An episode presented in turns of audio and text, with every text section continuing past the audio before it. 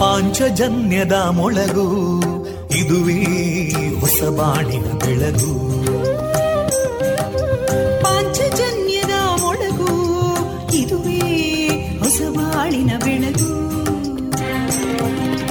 ಜನಮಾನಸವ ಅರಳಿಸುವಂತ ಅರಳಿಸುವಂತ ಜನಮಾನಸವ ಅರಳಿಸುವಂತ ವಿವೇಕವಾಣಿಯ ಮೊಳಗು, ಸುಖ ದುಃಖಗಳಿಗೆ ತಾಕೊರಳಾಗುವ ನೆಲ ಪ್ರೀತಿಯದಿ ಮೊಳಗು, ಇದುವೇ ಹೊಸಬಾಣಿನ ಬೆಳಗು, ಇದುವೇ ಪಾಂಚಜನ್ಯದ ಮೊಳಗು, ಇದುವೇ ಪಾಂಚಜನ್ಯದ ಮೊಳಗು.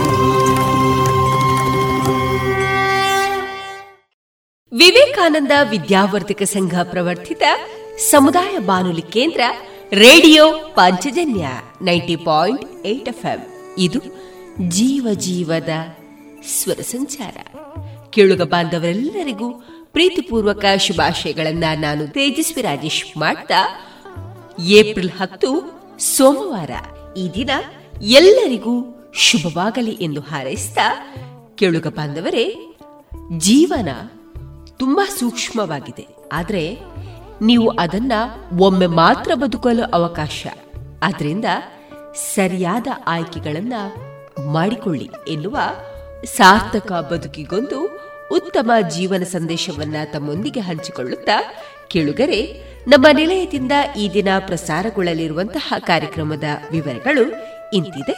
ಮೊದಲಿಗೆ ಶ್ರೀದೇವರ ಭಕ್ತಿ ಗೀತೆಗಳು, ಮಾರುಕಟ್ಟೆದಾರಣೆ, ಸುಬುದ್ಧಿ ದಾಮೋದರ ದಾಸ್ ಅವರಿಂದ ಶ್ರೀಮದ್ ಭಾಗವತಾಮೃತ ಬಿಂದು, ಸ್ವಯಂಭೂ ಶ್ರೀ ಮಹಾಲಿಂಗೇಶ್ವರ ದೇವಸ್ಥಾನದ ವರ್ಷಾವಧಿ ಜಾತ್ರೋತ್ಸವದ ಸರಣಿ ಕಾರ್ಯಕ್ರಮದಲ್ಲಿ ಹತ್ತೂರ ಒಡೆಯನ ಜಾತ್ರೋತ್ಸವದ ಬರದ ಸಿದ್ಧತೆ ಈ ವಿಚಾರವಾಗಿ ಮುಂದುವರೆದ ಶ್ರೀಯುತ ಕೇಶವ ಪ್ರಸಾದ್ ಮುಳಿಯ ಅವರೊಂದಿಗಿನ ಸಂದರ್ಶನ, ಏಪ್ರಿಲ್ ಹತ್ತು ಪುತ್ತೂರು ಶ್ರೀ ಮಹಾಲಿಂಗೇಶ್ವರ ದೇವಸ್ಥಾನದ ವೈಭವದ ಉತ್ಸವಕ್ಕೆ ಧ್ವಜಾರೋಹಣದ ಮೂಲಕ ಚಾಲನೆ, ಪರಂಪರಾಗತವಾಗಿ ಕಾರ್ಯವನ್ನು ನಿರ್ವಹಿಸುತ್ತಾ ಇರುವ ಶ್ರೀಯುತ ಪಿ ಜಿ ಜಗನ್ನಿವಾಸ ರಾವ್ ಅವರೊಂದಿಗಿನ ಸಂದರ್ಶನ, ಕಲಾ ಮಹತಿ ಇಪ್ಪತ್ತ ಒಂದನೆಯ ಸರಣಿ ಕಾರ್ಯಕ್ರಮದಲ್ಲಿ ವಿದುಷಿ ಶ್ರೀಮತಿ ಶಾಲಿನಿ ಆತ್ಮಭೂಷಣ್ ಅವರ ವೃತ್ತಿ ಪ್ರವೃತ್ತಿ ಬದುಕಿನ ಮುಂದುವರಿದ ಮಾತುಕತೆ, ಕೊನೆಯಲ್ಲಿ ಮಧುರ ಗೀತೆಗಳು ಪ್ರಸಾರಗೊಳ್ಳಲಿದೆ. ಡೇ ಆಗಿರಲಿ ನೈಟ್ ಆಗಿರಲಿ, ನಿಮ್ಮ ಮನೆ ಸದಾ ಬ್ರೈಟ್ ಆಗಿರಲಿ. ದೀರ್ಘ ಬಾಳಿಕೆಯ ನಮ್ಮ ದೇವರಿನ ಹೆಮ್ಮೆಯ ಉತ್ಪನ್ನ ಓಶಿಮಾ ಬ್ಯಾಟರಿ ಇಂದೇ ಇನ್ಸ್ಟಾಲ್ ಮಾಡಿ. Oshima, grab the power.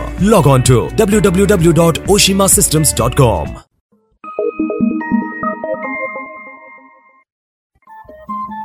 Radio Panchajanya ತೊಂಬತ್ತು ಬಿಂದು ಎಂಟು ಎಫ್ಎಂ ಸಮುದಾಯ ಬಾನುಲಿ ಕೇಂದ್ರ ಪುತ್ತೂರು, ಇದು ಜೀವ ಜೀವದ ಸ್ವರ ಸಂಚಾರ.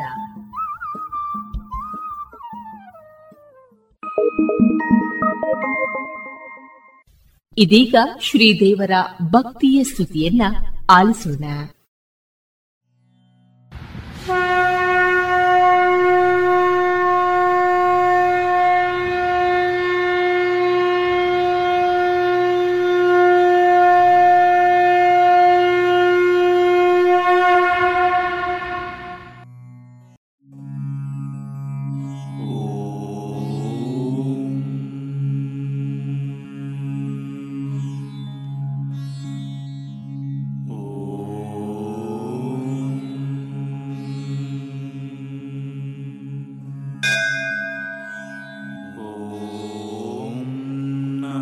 ಶಿವಾಯ ಓಂ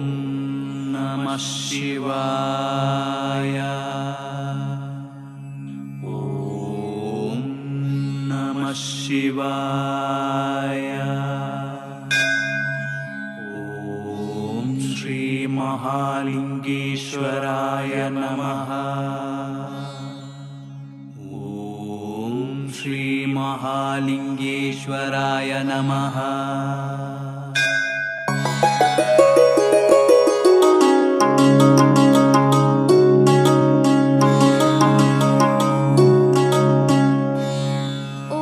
ಮಹೇಶ್ವರ ಸರ್ವೇಶ್ವರ ಓಂಕಾರನಾದ ಪ್ರಿಯ ಜಗದೀಶ್ವರ ಪುತ್ತೂರ ಪುರವಾಸ ಮಹಾಲಿಂಗೇಶ್ವರ ಏಳಿ ಎದ್ದೇಳಿ ಬೆಳಗಾಯಿತು. ಓಂ ಮಹೇಶ್ವರ ಸರ್ವೇಶ್ವರ ಓಂಕಾರನಾದ ಪ್ರಿಯ ಜಗದೀಶ್ವರ ಪುತ್ತೂರ ಪುರವಾಸ ಮಹಾಲಿಂಗೇಶ್ವರ ಏಳಿ ಎದ್ದೇಳಿ ಬೆಳಗಾಯಿತು. ಸುಶ್ರೇಷ್ಠವಾಗಿ ಮೆರೆವ ಪುತ್ತೂರಿನಲ್ಲಿ ಹತ್ತೂರ ಒಡೆಯ ಶ್ರೀ ಮಹಾಲಿಂಗೇಶ್ವರ ಸದ್ಭಕ್ತ ಮನುಕುಲವ ಉದ್ಧರಿಸಲೆಂದು ಪುತ್ತೂರು ಕ್ಷೇತ್ರದಲ್ಲಿ ನೆಲೆ ನಿಂತ ನೀವು ಶ್ರೀಶಂಕರ ಶುಭಕರ ಮಹಾಲಿಂಗೇಶ್ವರ ಏಳಿ ಎದ್ದೇಳಿ ಬೆಳಗಾಯಿತು. ಸುಶ್ರೇಷ್ಠವಾಗಿ ಮೆರೆವ ಪುತ್ತೂರಿನಲ್ಲಿ ಹತ್ತೂರ ಒಡೆಯ ಶ್ರೀ ಮಹಾಲಿಂಗೇಶ್ವರ ಸದ್ಭಕ್ತ ಮನುಕುಲವ ಉದ್ಧರಿಸಲೆಂದು ಪುತ್ತೂರು ಕ್ಷೇತ್ರದಲ್ಲಿ ನೆಲೆ ನಿಂತ ನೀವು ಶ್ರೀಶಂಕರ ಶುಭಕರ ಮಹಾಲಿಂಗೇಶ್ವರ ಏಳಿ ಎದ್ದೇಳಿ ಬೆಳಗಾಯಿತು. ಎದ್ದೇಳಿ ನಟರಾಜನಾಟ್ಯ ಸಂಪ್ರೀತ ಎದ್ದೇಳಿ ಸಂಗೀತ ಪ್ರಿಯ ಮಹಾಲಿಂಗೇಶ್ವರ ಎದ್ದೇಳಿ ವೃಷಭಾರೂಢ ಭಾವಾತೀತ ದಯಾಮಯ ವಿಘ್ನೇಶ ಮೊದಲ ಪೂಜಿತ ಪ್ರಥಮಾರ್ಚಿತನಾಗಿ ಕೂಡ ಸರ್ವಾರ್ಥ ಸಿದ್ಧಿಸಲಿ ಎನ್ನುತ್ತ ನೀವು ಬಂದು ಸಂಪ್ರೀತಿಯಿಂದ ಹರಸೋ ಶಿರಬಾಗಿ ನಿಂತ ಮಹಾಲಿಂಗೇಶ್ವರ ಸರ್ವೇಶ್ವರ ಬೆಳಗಾಯಿತೇಳಿ. ಶ್ರೀ ಗೌರಿದೇವಿ ಸದ್ಭಕ್ತಿ ಪ್ರಪತ್ತಿಯಿಂದ ಈ ನಿಮ್ಮ ದಿವ್ಯ ಪಾದಂಗಳಂ ವಂದಿಸಲೆಂದೇ ಬಂದು ಕಾದಿರ್ಪರಯ್ಯ ಶುಭದಾಯಕ ದೀನ ಬಂಧು ಮಹಾಲಿಂಗೇಶ್ವರ ಸರ್ವೇಶ್ವರ ಬೆಳಗಾಯಿತೇಳಿ. ಓಂಕಾರದರ್ಥವನು ಹೇಳಿದ ಶ್ರೇಷ್ಠನಾದ ವಲ್ಲಿ ಮನೋಹರ ನಿಷಣ್ಮುಖ ಸ್ವಾಮಿ ನಿಮ್ಮ ಪಾದಾಭಿವಂದನೆಯ ಮಾಡಲು ಬಂದು ನಿಂತಿಹರು ದೇವ ಮಹಾಲಿಂಗೇಶ್ವರ ಸರ್ವೇಶ್ವರ ಬೆಳಗಾಯಿತೇಳಿ. ನಿಮ್ಮನ್ನು ಮುದ್ದಾಗಿ ಬೆನ್ನಲ್ಲಿ ಹೊತ್ತು ಇಡೀ ವಿಶ್ವಕ್ಕೆಲ್ಲ ಸಂಚಾರ ಮಾಡಿಸುತ್ತ ಧನ್ಯತೆ ಕಾಣಲೆಂದು ನಂದೀಶ ಬಂಧು ಬಳಿ ನಿಂತಿಹನು ಈಶ ಮಹಾಲಿಂಗೇಶ್ವರ ಸರ್ವೇಶ್ವರ ಬೆಳಗಾಯಿತೇಳಿ. ಗಂಗೆಯಲ್ಲಿ ಮಿಂದಿರುವ ಭಕ್ತರ ಪಾಪರಾಶಿಯನ್ನು ತಾನಾಶ ಮಾಡಲೆಂದು ಗಂಗೆಯು ಭಕ್ತಿಯಿಂದ ನಿಮ್ಮನ್ನು ಭಕ್ತಿಯಲ್ಲಿ ವಂದಿಸಲು ಬಂದಿಹಳಯ್ಯ ದೇವ ಮಹಾಲಿಂಗೇಶ್ವರ ಸರ್ವೇಶ್ವರ ಬೆಳಗಾಯಿತೇಳಿ. ನಿಮ್ಮಿಂದ ರಕ್ಷಣೆ ಹೊಂದುತ್ತ ತನ್ನ ಕಾಂತಿ ಮತ್ತಷ್ಟು ಹೆಚ್ಚಲನೆ ಚಂದ್ರನು ದಿವ್ಯಮಯನಾಗಿ ಈ ನಿಮ್ಮ ಶೀರ್ಷದಲ್ಲಿ ರಾರಾಜಿಸಲು ಬಂದರಯ್ಯ ಮಹಾಲಿಂಗೇಶ್ವರ ಸರ್ವೇಶ್ವರ ಬೆಳಗಾಯಿತೇಳಿ. ಈ ನಿಮ್ಮ ದೃಢಕಾಯ ದೇಹದಲ್ಲಿ ಶೋಭಿಸುವಾಸೆಯಿಂದ ಸದ್ಭಕ್ತಿ ಭಾವದಿ ನಿಮ್ಮ ಭಸ್ಮ ಕುಂಡಲದಲ್ಲಿ ಈ ಭಸ್ಮ ಕಾದಿಹುದು ದೇಹವು ಮಾ ಸಮೇತ ಮಹಾಲಿಂಗೇಶ್ವರ ಸರ್ವೇಶ್ವರ ಬೆಳಗಾಯಿತೇಳಿ. ವೇದಾಂತ ವೇದ್ಯ ಭವ ವೈದ್ಯ ವಿಶಾಲ ಭಾವ ಅಷ್ಟಾಂಗ ಯೋಗಮಯ ಸಿದ್ಧಿ ಪ್ರದಾತ ಶಂಭೋ ಕೈವಲ್ಯದಾತ ನೆನೆಬೇಡಿತು ಮೌನಿ ಸಂಘ ಮಹಾಲಿಂಗೇಶ್ವರ ಸರ್ವೇಶ್ವರ ಬೆಳಗಾಯಿತೇಳಿ. ಸುಶ್ರೇಷ್ಠವಾದ ಸುರವಾಹಿನಿ ತೀರ್ಥದಿಂದ ರುದ್ರಾಭಿಷೇಕವನ್ನು ಮಾಡಲು ಭಕ್ತಿಯಿಂದ ನಿಂತಿರುವ ಪುರೋಹಿತರ ವೇದದ ನಾದ ಕೇಳಿ ಮಹಾಲಿಂಗೇಶ್ವರ ಸರ್ವೇಶ್ವರ ಬೆಳಗಾಯಿ ತೇಳಿ. ಭಕ್ತಿಯಲ್ಲಿ ನಿಮ್ಮನ್ನು ಪೂಜಿಸಲು ಬಿಲ್ವದಳಂಗಳನ್ನು ಸೌರಭ್ಯಪೂರ್ಣ ಸೌಗಂಧಿ ಸುಮರಾಶಿಯ ಭಕ್ತರೆಲ್ಲ ಈ ನಿಮ್ಮ ದಿವ್ಯ ಪಾದಗಳಿಗೆ ಅರ್ಚನೆಗೈಯಲೆಂದು ತಂದಿರ್ಪರಯ್ಯ ಈ ನಿಮ್ಮ ಪುಣ್ಯ ಸನ್ನಿಧಿಗೆ ಮಹಾಲಿಂಗೇಶ್ವರ ಸರ್ವೇಶ್ವರ ಬೆಳಗಾಯಿ ತೇಳಿ.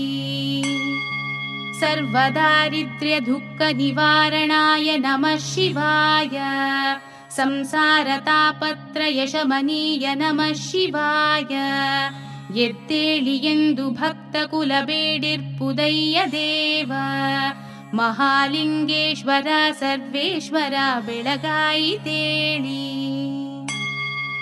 ಶ್ರೀ ನೀಲಕಂಠ ಶರಣಾಗತ ನಿತ್ಯಪಾಲ ಮೃತ್ಯುಂಜಯ ಪ್ರಮಥನಾಥ ವಿಚಿತ್ರಲೀಲಾ ಶ್ರೀನಂದಿವಾಹ ಶಶಿಶೇಖರ ನಾಟ್ಯಲೋಲ ಶ್ರೀ ಮಹಾಲಿಂಗೇಶ್ವರ ಸರ್ವೇಶ್ವರ ಬೆಳಗಾಯಿ ತೇಳಿ. ತ್ರಿಶೂಲದಿಂದ ಮದಮತ್ಸರ ಸಂಹರಿಸಿ ದೇವ ನೀಪಾಲ ನೇತ್ರ ಭಯಭೀಕರ ಜ್ವಾಲೆಯಿಂದ ನಮ್ಮೆಲ್ಲ ಪಾಪಗಳ ಭಸ್ಮವ ಮಾಡಿ ದೇವ ಶ್ರೀ ಮಹಾಲಿಂಗೇಶ್ವರ ಸರ್ವೇಶ್ವರ ಬೆಳಗಾಯಿ ತೇಳಿ. ಗಂಗಾಧರ ಭುಜಗಭೂಷಣ ಮನ್ಮಧಾರಿ ಲಂಕೇಶ ಗರ್ವಧಮನಾಜಯ ಹೇ ಪುರಾರಿ ಸೂರ್ಯೇಂದು ಅಗ್ನಿನಯನ ಸುಜನೋಪಕಾರಿ ಮಹಾಲಿಂಗೇಶ್ವರ ಸರ್ವೇಶ್ವರ ಬೆಳಗಾಯಿ ತೇಳಿ. ನೀ ರುದ್ರನಾಗಿ ಭವಭೀತಿಯ ದೂರ ಮಾಡಿ ನೀ ಭದ್ರನಾಗಿ ಸುಖ ಶಾಂತಿ ವಿಭೂತಿ ನೀಡಿ ನಿರ್ನಿದ್ರನಾಗಿ ಚಿರರಕ್ಷಣೆಯ ನೀಡಿ ಕಾಪಾಡಿ ನೀವು ಮಹಾಲಿಂಗೇಶ್ವರ ಸರ್ವೇಶ್ವರ ಬೆಳಗಾಯಿ ತೇಳಿ. ಈ ನಿಮ್ಮ ದಿವ್ಯ ದೇಗುಲದ ಎದುರು ನಿಂತು ಕಣ್ಣಾರೆ ನಿಮ್ಮ ದರ್ಶನವ ಮಾಡಲೆಂತು ಸದ್ಭಕ್ತ ಸಂಘವಿದು ಹೇಳಿದೆ ಸುಪ್ರಭಾತ ಮಹಾಲಿಂಗೇಶ್ವರ ಸರ್ವೇಶ್ವರ ಬೆಳಗಾಯಿ ತೇಳಿ. ನಮ್ಮನ್ನು ಕಾಡುತಿಹ ಕಷ್ಟ ನಷ್ಟ ಭಯಭೀತಿ ಸಂತಾಪ ವಿಘ್ನ ಶಾಪ ದೋಷಗಳ ನಂಜನು ನುಂಗಿ ನೀವು ಕಾಪಾಡಿ ತಂದೆ ಶರಣಾಗತ ಪಾರಿಜಾತ ಮಹಾಲಿಂಗೇಶ್ವರ ಸರ್ವೇಶ್ವರ ಬೆಳಗಾಯಿ ತೇಳಿ. ಈ ನಿಮ್ಮ ಸುಪ್ರಭಾತವನ್ನು ನಿತ್ಯವು ಶ್ರದ್ಧೆಯಿಂದ ಸದ್ಭಕ್ತಿ ಭಾವದಲ್ಲಿ ಹಾಡುವ ಕೇಳುವಂತ ಭಕ್ತಾದಿ ವೃಂದವನು ಚಿರಕಾಲ ರಕ್ಷಿಸಿ ದೇವ ಮಹಾಲಿಂಗೇಶ್ವರ ಸರ್ವೇಶ್ವರ ಬೆಳಗಾಯಿ ತೇಳಿ.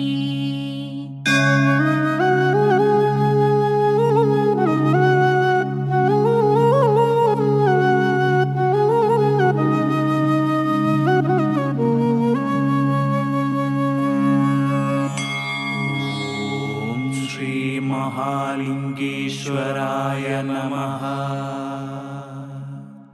ಓಂ ಶ್ರೀ ಮಹಾಲಿಂಗೇಶ್ವರಾಯ ನಮಃ. ಓಂ ಶ್ರೀ ಮಹಾಲಿಂಗೇಶ್ವರಾಯ ನಮಃ.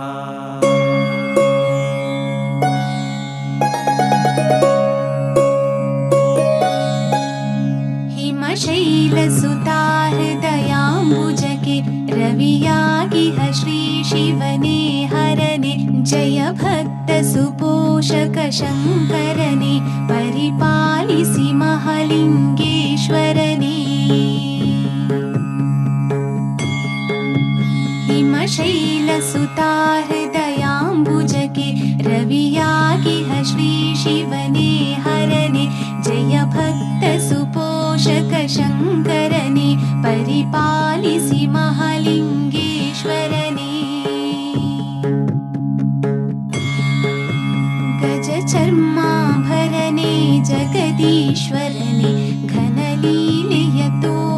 ಶ್ರೀ ಶಿವನೇ. ಹತ್ತೂರಿನ ಒಡೆಯನೆ ಶ್ರೀ ಶಿವನೇ, ಪರಿಪಾಲಿಸಿ ಮಹಾಲಿಂಗೇಶ್ವರನೇ. ಶಿವಗಂಗೆಯ ಶ್ರೀಷಧಿ ಶೋಭಿಸುವ ನಿಜ ಭಕ್ತರ ಚಿತ್ತದಿ ನೆಲೆಸಿರುವೆ. ಕರುಣಾಕರನೇ ಕರುಣಾಮಯನೇ, ಪರಿಪಾಲಿಸಿ ಮಹಾಲಿಂಗೇಶ್ವರನೇ. ನಿಜ ಭಕ್ತರು ಮಾಡುವ ಪೂಜೆಗಿನಿ ಮನ ಮೆಚ್ಚುತ ನೀನಲಿದಾಡುತ್ತಲೀ. ಮನದಿಷ್ಟವನೀ ದಯ ಪಾಲಿಸುತ್ತ ಪರಿಪಾಲಿಸಿ ಮಹಾಲಿಂಗೇಶ್ವರನೇ. ಫಣಿಭೂಷಣನೇ ಗುಣಶೋಭಿತನೇ, ಭವಭಂಜನನೇ ನಟರಂಜನನೇ. ಗುಣಬಂಧುರನೇ ಶಿವಸುಂದರನೇ, ಪರಿಪಾಲಿಸಿ ಮಹಾಲಿಂಗೇಶ್ವರನೇ. ಪಣಿಭೂಷಣನೇ ಗುಣಶೋಭಿತನೇ, ಭವಭಂಜನನೇ ನಟರಂಜನನೇ. ಗುಣಬಂಧುರನೇ ಶಿವಸುಂದರನೇ, ಪರಿಪಾಲಿಸಿ ಮಹಾಲಿಂಗೇಶ್ವರನೇ. ಓಂ ಶ್ರೀ ಮಹಾಲಿಂಗೇಶ್ವರಾಯ ನಮಃ. ಓಂ ಶ್ರೀ ಮಹಾಲಿಂಗೇಶ್ವರಾಯ ನಮಃ. ಓಂ ಶ್ರೀ ಮಹಾಲಿಂಗೇಶ್ವರಾಯ ನಮಃ.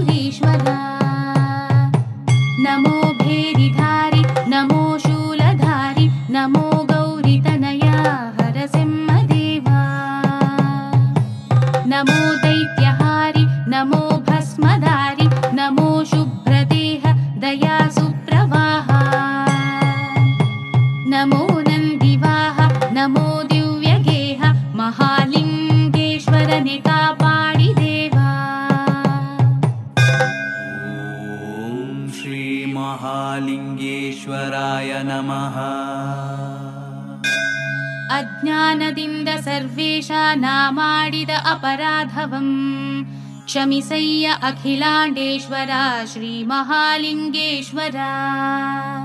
ಶಂಭೋ ಶಂಕರ ನಾಗಭೂಷಣ ಮಹಾದೇವ ದಯಾಸಾಗರ. ಅಂಬಾ ಶೋಭಿತ ವಾಮಭಾಗ ಶುಭದ ಗಂಗಾಧರ ದೂರ್ಜಟೀ. ಅಂಬೋಜಾಸನ ಮುಖ್ಯ ದೇವ ವಿನುತ ಸೌಭಾಗ್ಯ ಸಂದಾಯಕ. ಭಕ್ತಾಧೀಷ್ಟ ಪ್ರದಾಯಕ ಶಿವ ಶಿವ ಮಾಂ ಪಾಹಿ ಸರ್ವೇಶ್ವರ. ಕೈಲಾಸದಿಂದ ಬಂದು ತುಳುನಾಡಿನಲ್ಲಿ ಪುತ್ತೂರ ಪುಣ್ಯಕ್ಷೇತ್ರದಿ ರಾರಾಜಿಪ ಪಶುಪತೆ ವೃಷಭಾದ್ರಿವಾಸ. ಸರ್ವೇಶ ನಿಮ್ಮ ಭಜಿಪೆ ಸಲಹಯ್ಯ ತಂದೆ. ಮಲ್ಲಿಗೆಯ ಶೃಂಗಾರದ ಪಲ್ಲಕ್ಕಿಯಲಿ ಉಳ್ಳಾಲ್ತಿಯ ಭಂಡಾರ ಸಂಭ್ರಮದಿ ಬಂದು ಮಹಾಲಿಂಗೇಶ್ವರನ ಸರ್ವ ಉತ್ಸವದಿ ಪಾಲ್ಗೊಂಡು ಉಳ್ಳಾಲ್ತಿಯೊಡನೆ ಸರ್ವ ಸೇವೆಯನ್ನು ಸ್ವೀಕರಿಸಿ ಪುನೀತರಾಗುವ ಮಹಾಲಿಂಗೇಶ್ವರ ಸಲಹೆಮ್ಮ ದೇವಾ. ಕ್ಷೀರಾಭಿಮಂಥನವ ಮಾಡುವ ವೇಳೆಯಲ್ಲಿ ಉಕ್ಕುಕ್ಕಿ ಬಂದ ವಿಷವೆಲ್ಲ ನುಂಗಿ ನೀವು ಶ್ರೀಕಂಠ ವಿಷಕಂಠ ಈಶಾ ಗಿರೀಶ. ಸರ್ವೇಶ ನಿಮ್ಮ ಭಜಿಪೇ ಸಲಹಯ್ಯ ತಂದೆ. ಕಾರ್ತೀಕ ಮಾಸದಲ್ಲಿ ವೈಭವ ಪೂರ್ಣವಾದ ಲಕ್ಷ ದೀಪೋತ್ಸವದ ಮಹಾಸೇವೆಯಿಂದ, ಮಹಾಶಿವರಾತ್ರಿಯ ಮಹಾಪೂಜೆಯಿಂದ ಸರ್ವೇಶ ನಿಮ್ಮ ನಮಿಪೆ ಸಲಹಯ್ಯ ತಂದೆ. ಶ್ರೀನಾಗಭೂಷ ಶುಭದ ಶಿವರಾತ್ರಿಯಲ್ಲಿ ಈ ನಿಮ್ಮ ಗುಡಿಗೆ ನೂರೆಂಟು ಬಾರಿ ಪ್ರದಕ್ಷಿಣೆಗೈದೆ. ನಾ ನಿಮ್ಮ ಪೂಜೆಯ ಮಾಡುತ್ತ ಧನ್ಯನಾದೆ. ಸರ್ವೇಶ ನಿಮ್ಮ ನಮಿಪೇ ಸಲಹಯ್ಯ ತಂದೆ. ಓಂ ಶ್ರೀ ಮಹಾಲಿಂಗೇಶ್ವರಾಯ ನಮಃ. ಓಂ ಶ್ರೀ ಮಹಾಲಿಂಗೇಶ್ವರಾಯ ನಮಃ.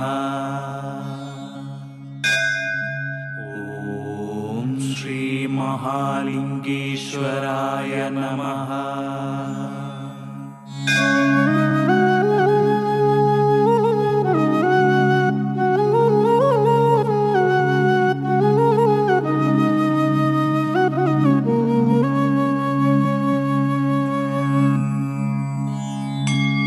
ಪಂಚಭೂತ ಸ್ವರೂಪಾಯ ಪಂಚಬಾಣಾಹರಾಯ ಚ ಪಂಚಾಕ್ಷರೀ ಧ್ಯಾನ ಪ್ರೀತಾಯ ಮಹಾಲಿಂಗೇಶ್ವರಾಯ ಸುಮಂಗಲಂ.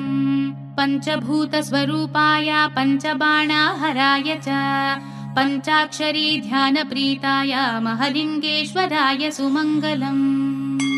ಓಂಕಾರ ದಿವ್ಯ ರೂಪಾಯ ಗೌರಿ ಪ್ರಾಣಂ ಪ್ರಿಯಾಯ ಚ ಶ್ವೇತಶೈಲ ನಿವಾಸಾಯ ಗೌರೀಶಾಯ ಸುಮಂಗಲಂ.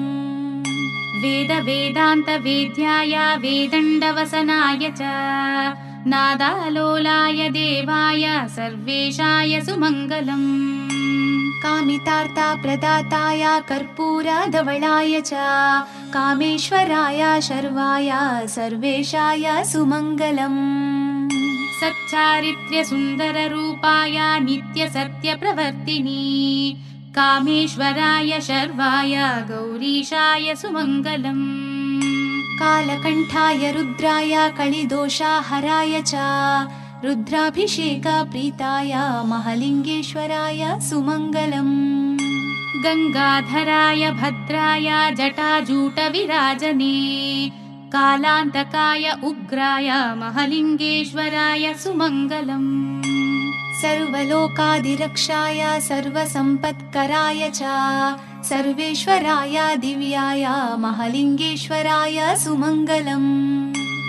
ಬ್ರಹ್ಮಾಂಡೇಶ್ವರ ವಂದಿತಾಯ ಮಹಾಲಿಂಗೇಶ್ವರಾಯ ಚ ಗರ್ಭಗುಡಿಯಲ್ಲಿ ನೆಲೆಯಾಗಿಹ ಮಹಾಲಿಂಗೇಶ್ವರಾಯ ಸುಮಂಗಲಂ. ಮಂಗಲಂ ದಿವ್ಯದೇಹಾಯ ಮಂಗಲಂ ಶಂಕರಾಯ ಚ ಮಂಗಲಂ ಭಕ್ತಪೋಷಾಯ ಮಹಾಲಿಂಗೇಶ್ವರಾಯ ಸುಮಂಗಲಂ.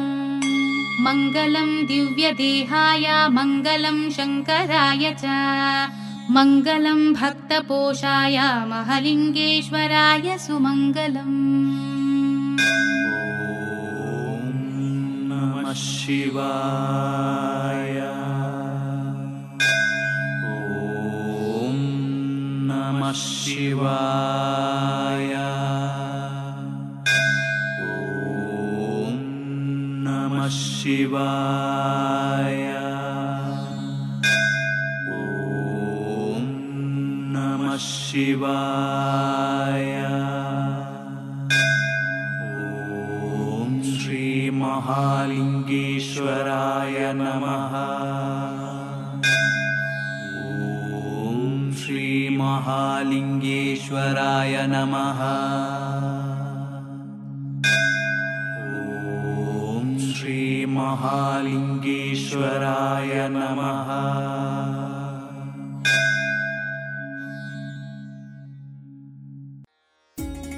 ಪುತ್ತೂರ ಒಡೆಯನ ದರ್ಶನದಿಂದ ಬದುಕನ್ನ ನಡೆಸುವಿರಿ ಗೌರವದಿಂದ. ಮಹಾಲಿಂಗೇಶನ ಧ್ಯಾನದಿಂದ ಜೀವನವನ್ನ ನಡೆಸುವಿರಿ ಆನಂದದಿಂದ. ಪುತ್ತೂರು ಶ್ರೀ ಮಹಾಲಿಂಗೇಶ್ವರ ದೇವಸ್ಥಾನದ ವರ್ಷಾವಧಿ ಜಾತ್ರೆ ಇದೇ ಏಪ್ರಿಲ್ ಹತ್ತರಿಂದ ಇಪ್ಪತ್ತರವರೆಗೆ. ಪುತ್ತೂರ ಜಾತ್ರೆ ಎಂದೇ ಹೆಸರಾದ ಹತ್ತೂರ ಒಡೆಯನ ಉತ್ಸವ ಏಪ್ರಿಲ್ ಹತ್ತರಂದು ಬೆಳಿಗ್ಗೆ ಧ್ವಜಾರೋಹಣ, ಕುರಿಯ ಮಾಡಾವು ಎಳ್ಳಾಡು ಗುತ್ತುವಿನವರಿಂದ ಮಧ್ಯಾಹ್ನ ಅನ್ನ ಸಂತರ್ಪಣೆ, ರಾತ್ರಿ ಅಂಕುರಾರ್ಪಣ, ಬಲಿ ಹೊರಟು ಉತ್ಸವ, ಬೊಳುವಾರು, ಶ್ರೀರಾಮಪೇಟೆ, ಕಾರ್ಜಾಲು, ರಕ್ತೇಶ್ವರಿ ದೇವಸ್ಥಾನ, ಕಲ್ಲೇಗ ಕರ್ಮಲ ಸವಾರಿಯೊಂದಿಗೆ ವೈಭವದಿಂದ ನಡೆಯಲಿದೆ ಪುತ್ತೂರ ಒಡೆಯನ ಜಾತ್ರೆ. ಏಪ್ರಿಲ್ ಹತ್ತು ಮಹಾಲಿಂಗನ ವೈಭವದ ಜಾತ್ರೋತ್ಸವದ ಅಂಗವಾಗಿ ನಡೆಯುವಂತಹ ಸಾಂಸ್ಕೃತಿಕ ಕಾರ್ಯಕ್ರಮದಲ್ಲಿ ಸಂಜೆ ಐದು ಮೂವತ್ತರಿಂದ ಆರು ಮೂವತ್ತರವರೆಗೆ ಪುತ್ತೂರಿನ ಗಾನ ಪ್ರತಿಭೆಗಳಿಂದ ಭಕ್ತಿ ರಸಮಂಜರಿ. ಆರು ಮೂವತ್ತರಿಂದ ಆರು ನಲವತ್ತರವರೆಗೆ ಶಶಿಕಿರಣ್ ಎಸ್ ಕುಲಶೇಖರ ಮಂಗಳೂರು ಇವರಿಂದ ಭರತನಾಟ್ಯ. ಆರು ನಲವತ್ತರಿಂದ ಆರು ಐವತ್ತರವರೆಗೆ ತನುಷಾ ಅರಸಿನಮಕ್ಕಿ ಅವರಿಂದ ಭರತನಾಟ್ಯ. ಆರು ಐವತ್ತರಿಂದ ಏಳರವರೆಗೆ ಕುಮಾರಿ ಅನರ್ಘ್ಯ ಪಾಂಗಳಾಯ್ ಪುತ್ತೂರು ಅವರಿಂದ ದೇವರ ನಾಮ ದಾಸರ ಪದಗಳು. ಏಳರಿಂದ ಎಂಟರವರೆಗೆ ಅನನ್ಯ ನಾರಾಯಣ ಮತ್ತು ಬಳಗ ಮಂಗಳೂರು ಅವರಿಂದ ಸಂಗೀತ ಸುಧೆ. ಎಂಟರಿಂದ ಎಂಟು ನಲವತ್ತ ಐದರವರೆಗೆ ಬಾರಿಸು ಕನ್ನಡ ಡಿಂಡಿಮವ ಪುತ್ತೂರು ತಂಡದವರಿಂದ ಸಾಂಸ್ಕೃತಿಕ ವೈವಿಧ್ಯ. ಎಂಟು ನಲವತ್ತ ಐದರಿಂದ ಒಂಬತ್ತು ನಲವತ್ತ ಐದರವರೆಗೆ ಶ್ರೀಕೃಷ್ಣ ಯುವಕ ಮಂಡಲ ರಿಜಿಸ್ಟರ್ ಸಿಟಿಗುಡ್ಡೆ ನೆಹರು ನಗರ ಇವರಿಂದ ಸಾಂಸ್ಕೃತಿಕ ವೈವಿಧ್ಯ. ಒಂಬತ್ತು ನಲವತ್ತ ಐದರಿಂದ ಹತ್ತು ಹದಿನೈದರವರೆಗೆ ವಿಶ್ವಕಲಾ ನಿಕೇತನ ಕುತ್ಕಾಡಿ ನಾಯನಾವೀರೈ ಅವರ ತಂಡದವರಿಂದ ಭರತನಾಟ್ಯ. ಏಪ್ರಿಲ್ ಹತ್ತರಂದು ನಡೆಯುವಂತಹ ಧಾರ್ಮಿಕ ಹಾಗೂ ಸಾಂಸ್ಕೃತಿಕ ಕಾರ್ಯಕ್ರಮದಲ್ಲಿ ಎಲ್ಲ ಭಗವದ್ಭಕ್ತರು ಪಾಲ್ಗೊಂಡು ಶ್ರೀದೇವರ ಕೃಪೆಗೆ ಪಾತ್ರರಾಗಿ.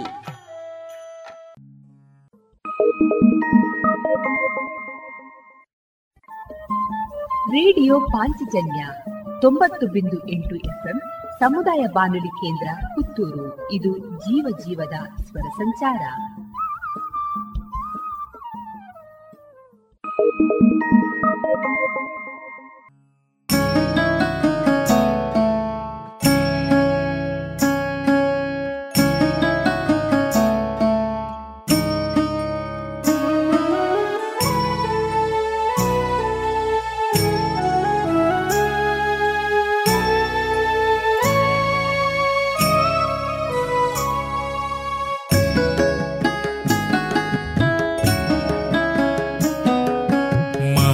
ईश्वरा दयतोरेय बरिदाद ಬಾಳಲ್ಲಿ ಬರಲಾರೆಯ ಮಹಾಲಿಂಗೇಶ್ವರಾ ದಯತೋರೆಯ ಬರಿದಾದ ಬಾಳಲ್ಲಿ ಬರಲಾರೆಯ ನೀನಿಲ್ಲದೆ ನನಗೆ ಬದುಕೆಲ್ಲಿದೆ ನೀನಿಲ್ಲದೆ ನನಗೆ ಸಿರೆಲ್ಲಿದೆ ನೀನಿಲ್ಲದೆ ನನಗೆ ಬದುಕೆಲ್ಲಿದೆ ಬದುಕೆಲ್ಲಿದೆ ಮಹಾಲಿಂಗೇಶ್ವರ ದಯ ತೋರಯ್ಯ ಬರಿದಾದ ಬಾಳಲ್ಲಿ ಬರಲಾರೆಯ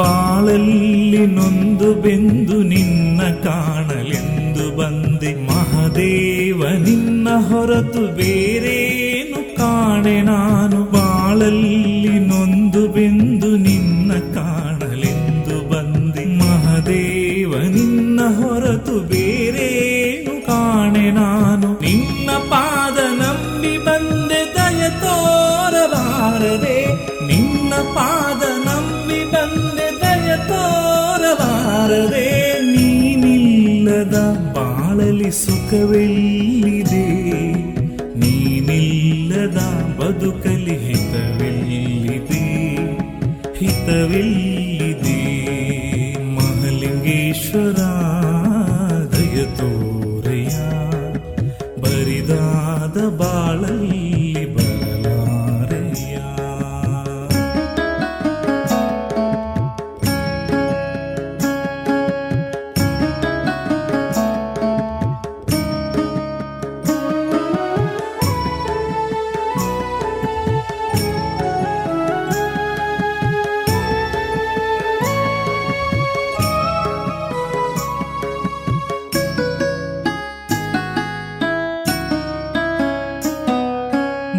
ಬಾಳೆಂಬ ಸಾಗರದಲ್ಲಿ ಮುಳುಗೇಳೋ ದೋಣಿ ನಾನು, ತಡ ಸೇರಿಸಿ ಪೊರೆವಂತ ಅಂಬಿಗನು ನೀನು. ಬಾಳೆಂಬ ಸಾಗರದಲ್ಲಿ ಮುಳುಗೇಳೋ ದೋಣಿ ನಾನು, ತಡ ಸೇರಿಸಿ ಪೊರೆವಂತ ಅಂಬಿಗನು ನೀನು. ನೀನೆ ಗತಿ ಎಂದು ನಂಬಿ ಬಂದೆನು ನಾ ಸನ್ನಿಧಿಗೆ, ನೀನೆ ಗತಿ ಎಂದು ನಂಬಿ ಬಂದೆನು ನಾ ಸನ್ನಿಧಿಗೆ. ಈ ಜಗದ ಆಟಕ್ಕೆಲ್ಲ ನೀ ಸೂತ್ರಧಾರಿಯು, ನಾವೆಲ್ಲ ನಿನ್ನಾಟದ ಪಾತ್ರಧಾರಿಯು ಪಾತ್ರಧಾರಿಯು ಮಹಾಲಿಂಗೇಶ್ವರ ದಯತೋರೆಯ ಬರಿದಾದ ಬಾಳಲ್ಲಿ ಬರಲಾರೆಯ.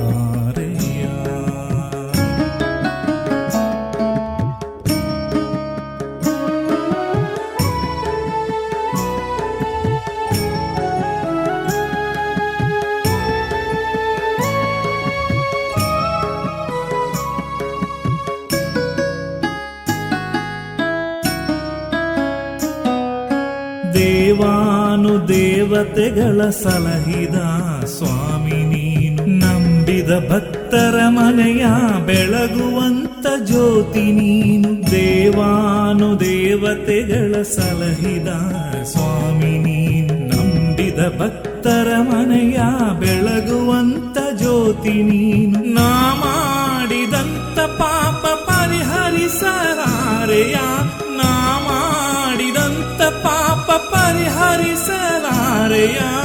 ಈ ದಾಸನ ಮೇಲೆ ಮುನಿಸೇತಕ್ಕೆ ನೀನಿಲ್ಲದ ಬದುಕು ನನಗೇತಕ್ಕೆ ನನಗೇತಕ್ಕೆ ಮಹಾಲಿಂಗೇಶ್ವರ ದಯತೋರೆಯ ಬರಿದಾದ ಬಾಳಲ್ಲಿ ಬರಲಾರೆಯ ಮಹಾಲಿಂಗೇಶ್ವರ ದಯತೋರೆಯ ಬರಿದಾದ ಬಾಳಲ್ಲಿ ಬರಲಾರೆಯ.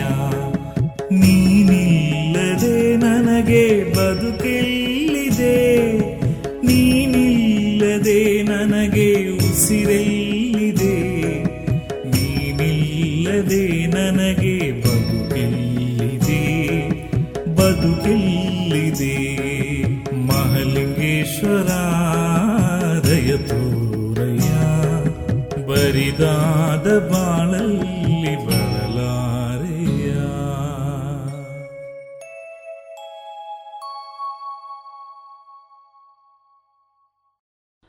ಇದುವರೆಗೆ ಭಕ್ತಿ ಗೀತೆಗಳನ್ನ ಕೇಳಿದಿರಿ.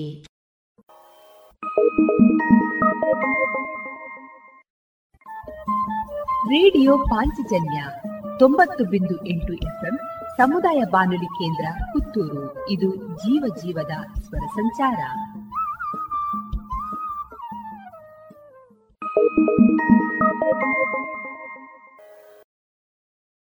ಟಿಕ್ ಟಿಕ್ ಗೆಳೆಯನ ಸದ್ದೀಗ ಭೂಮಿ ಟೈಮ್ಸ್ ನಲ್ಲಿ ಬ್ರಾಂಡೆಡ್ ವಾಚ್ ಹಾಗೂ ಗಡಿಯಾರಗಳಿಗೆ ಇಂದೇ ಈಗಲೇ ಭೇಟಿ ನೀಡಿ ಜಿಎಲ್ ಒನ್ ಮಾಲ್ನ ಭೂಮಿ ಟೈಮ್ಸ್ಗೆ.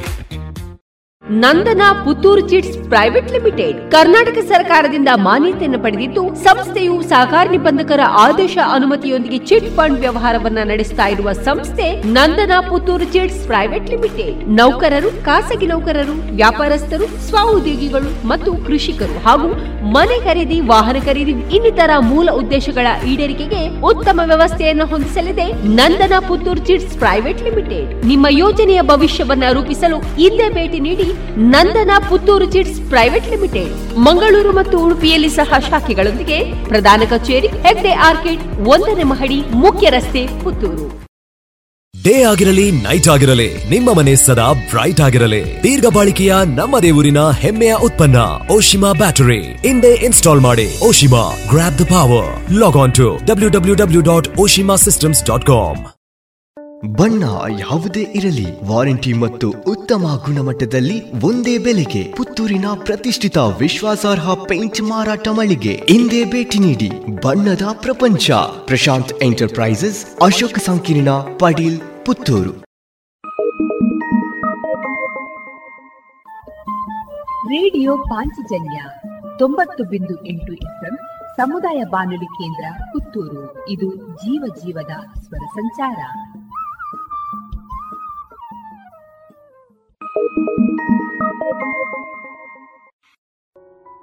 ಇನ್ನು ಮುಂದೆ ಕೇಳಿ ಶ್ರೀಮದ್ ಭಾಗವತಾಮೃತ ಬಿಂದು. ವಾಚಿಸುವವರು ಸುಬುದ್ಧಿ ದಾಮೋದರ ದಾಸ್. ಈ ಕಾರ್ಯಕ್ರಮದ ಪ್ರಸ್ತುತಿ ಇಸ್ಕಾನ್ ಶ್ರೀ ಶ್ರೀ ರಾಧಾ ಗೋವಿಂದ ಮಂದಿರ, ಮಂಗಳೂರು. ಹರೇ ಕೃಷ್ಣ. ಎಲ್ಲ ಕೇಳುಗರಿಗೂ ಶ್ರೀಮದ್ ಭಾಗವತದ ಅಧ್ಯಯನಕ್ಕೆ ಸ್ವಾಗತ. ಶ್ರೀಮದ್ ಭಾಗವತದ ಏಳನೆಯ ಸ್ಕಂದದಲ್ಲಿ ನರಸಿಂಹ ಅವತಾರದ ಕುರಿತಾಗಿ ನಾವು ತಿಳಿದುಕೊಳ್ಳುತ್ತಿದ್ದೇವೆ.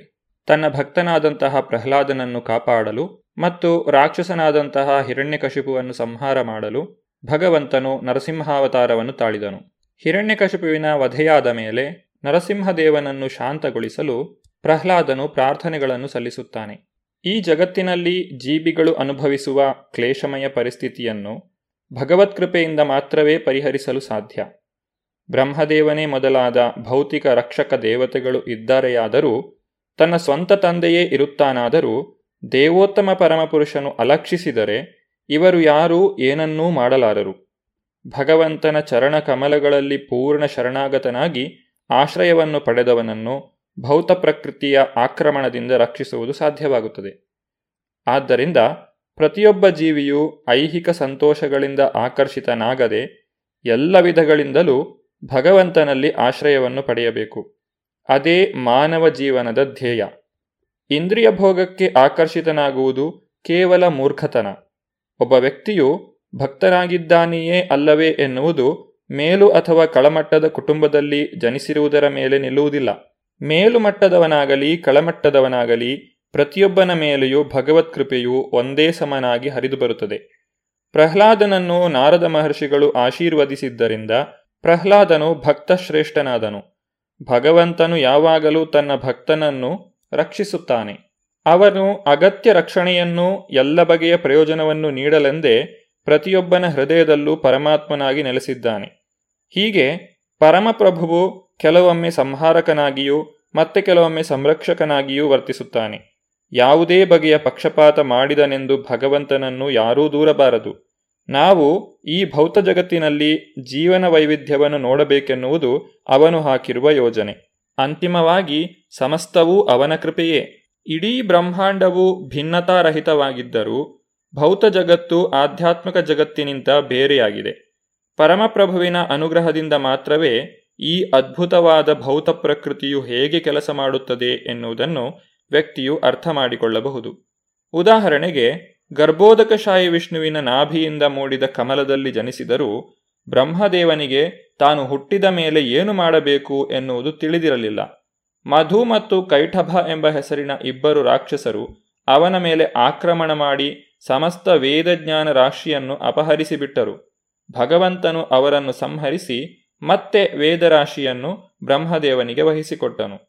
ಹೀಗೆ ದೇವತೆಗಳ, ಮನುಷ್ಯರ, ಪ್ರಾಣಿ ಪಕ್ಷಿಗಳ, ಸಾಧು ಸಜ್ಜನರ, ಜಲಚರಗಳ ನಡುವೆ ಅವನು ಯುಗಯುಗದಲ್ಲೂ ಅವತರಿಸುತ್ತಾನೆ. ಅಂತಹ ಎಲ್ಲ ಅವತಾರಗಳ ಉದ್ದೇಶ ಭಕ್ತರನ್ನು ಸಂರಕ್ಷಿಸುವುದು ಮತ್ತು ರಾಕ್ಷಸರನ್ನು ಸಂಹರಿಸುವುದು. ಆದರೆ ಈ ಸಂಹಾರ ಕಾರ್ಯ, ಸಂರಕ್ಷಣಾ ಕಾರ್ಯಗಳು ಪರಮಪ್ರಭುವಿನಲ್ಲಿ ಯಾವುದೇ ತೆರನಾದ ಪಕ್ಷಪಾತವನ್ನು ಆರೋಪಿಸುವುದಿಲ್ಲ. ಬದ್ಧಾತ್ಮನು ಯಾವಾಗಲೂ ಬಹಿರಂಗ ಶಕ್ತಿಯ ಕಡೆಗೆ ಆಕರ್ಷಿತನಾಗುತ್ತಾನೆ. ಆದ್ದರಿಂದ ಅವನು ಕಾಮ ಲೋಭಗಳಿಗೆ ವಶನಾಗಿ ಭೌತ ಪ್ರಕೃತಿಯ ನಿಯಮಗಳಿಗೆ ಅಧೀನನಾಗಿ ನರಳುತ್ತಾನೆ. ಭಗವಂತನು ಭಕ್ತನಿಗೆ ತೋರಿಸುವ ಕೃಪೆಯು ಭೌತ ಅಸ್ತಿತ್ವದ ಮುಷ್ಟಿಯಿಂದ ಹೊರಬರಲು ಅವನಿಗಿರುವ ಏಕೈಕ ಮಾರ್ಗವಾಗಿರುತ್ತದೆ. ಭಗವಂತನ ಲೀಲೆಗಳನ್ನು ಕೊಂಡಾಡುವುದರಲ್ಲಿ ನಿರತನಾಗಿರುವ ಯಾರೇ ಆಗಲಿ ಈ ಜಗತ್ತಿನ ವಿಷಯದಲ್ಲಿ ಎಂದೆಂದೂ ನಿರ್ಭೀತನಾಗಿರುತ್ತಾನೆ.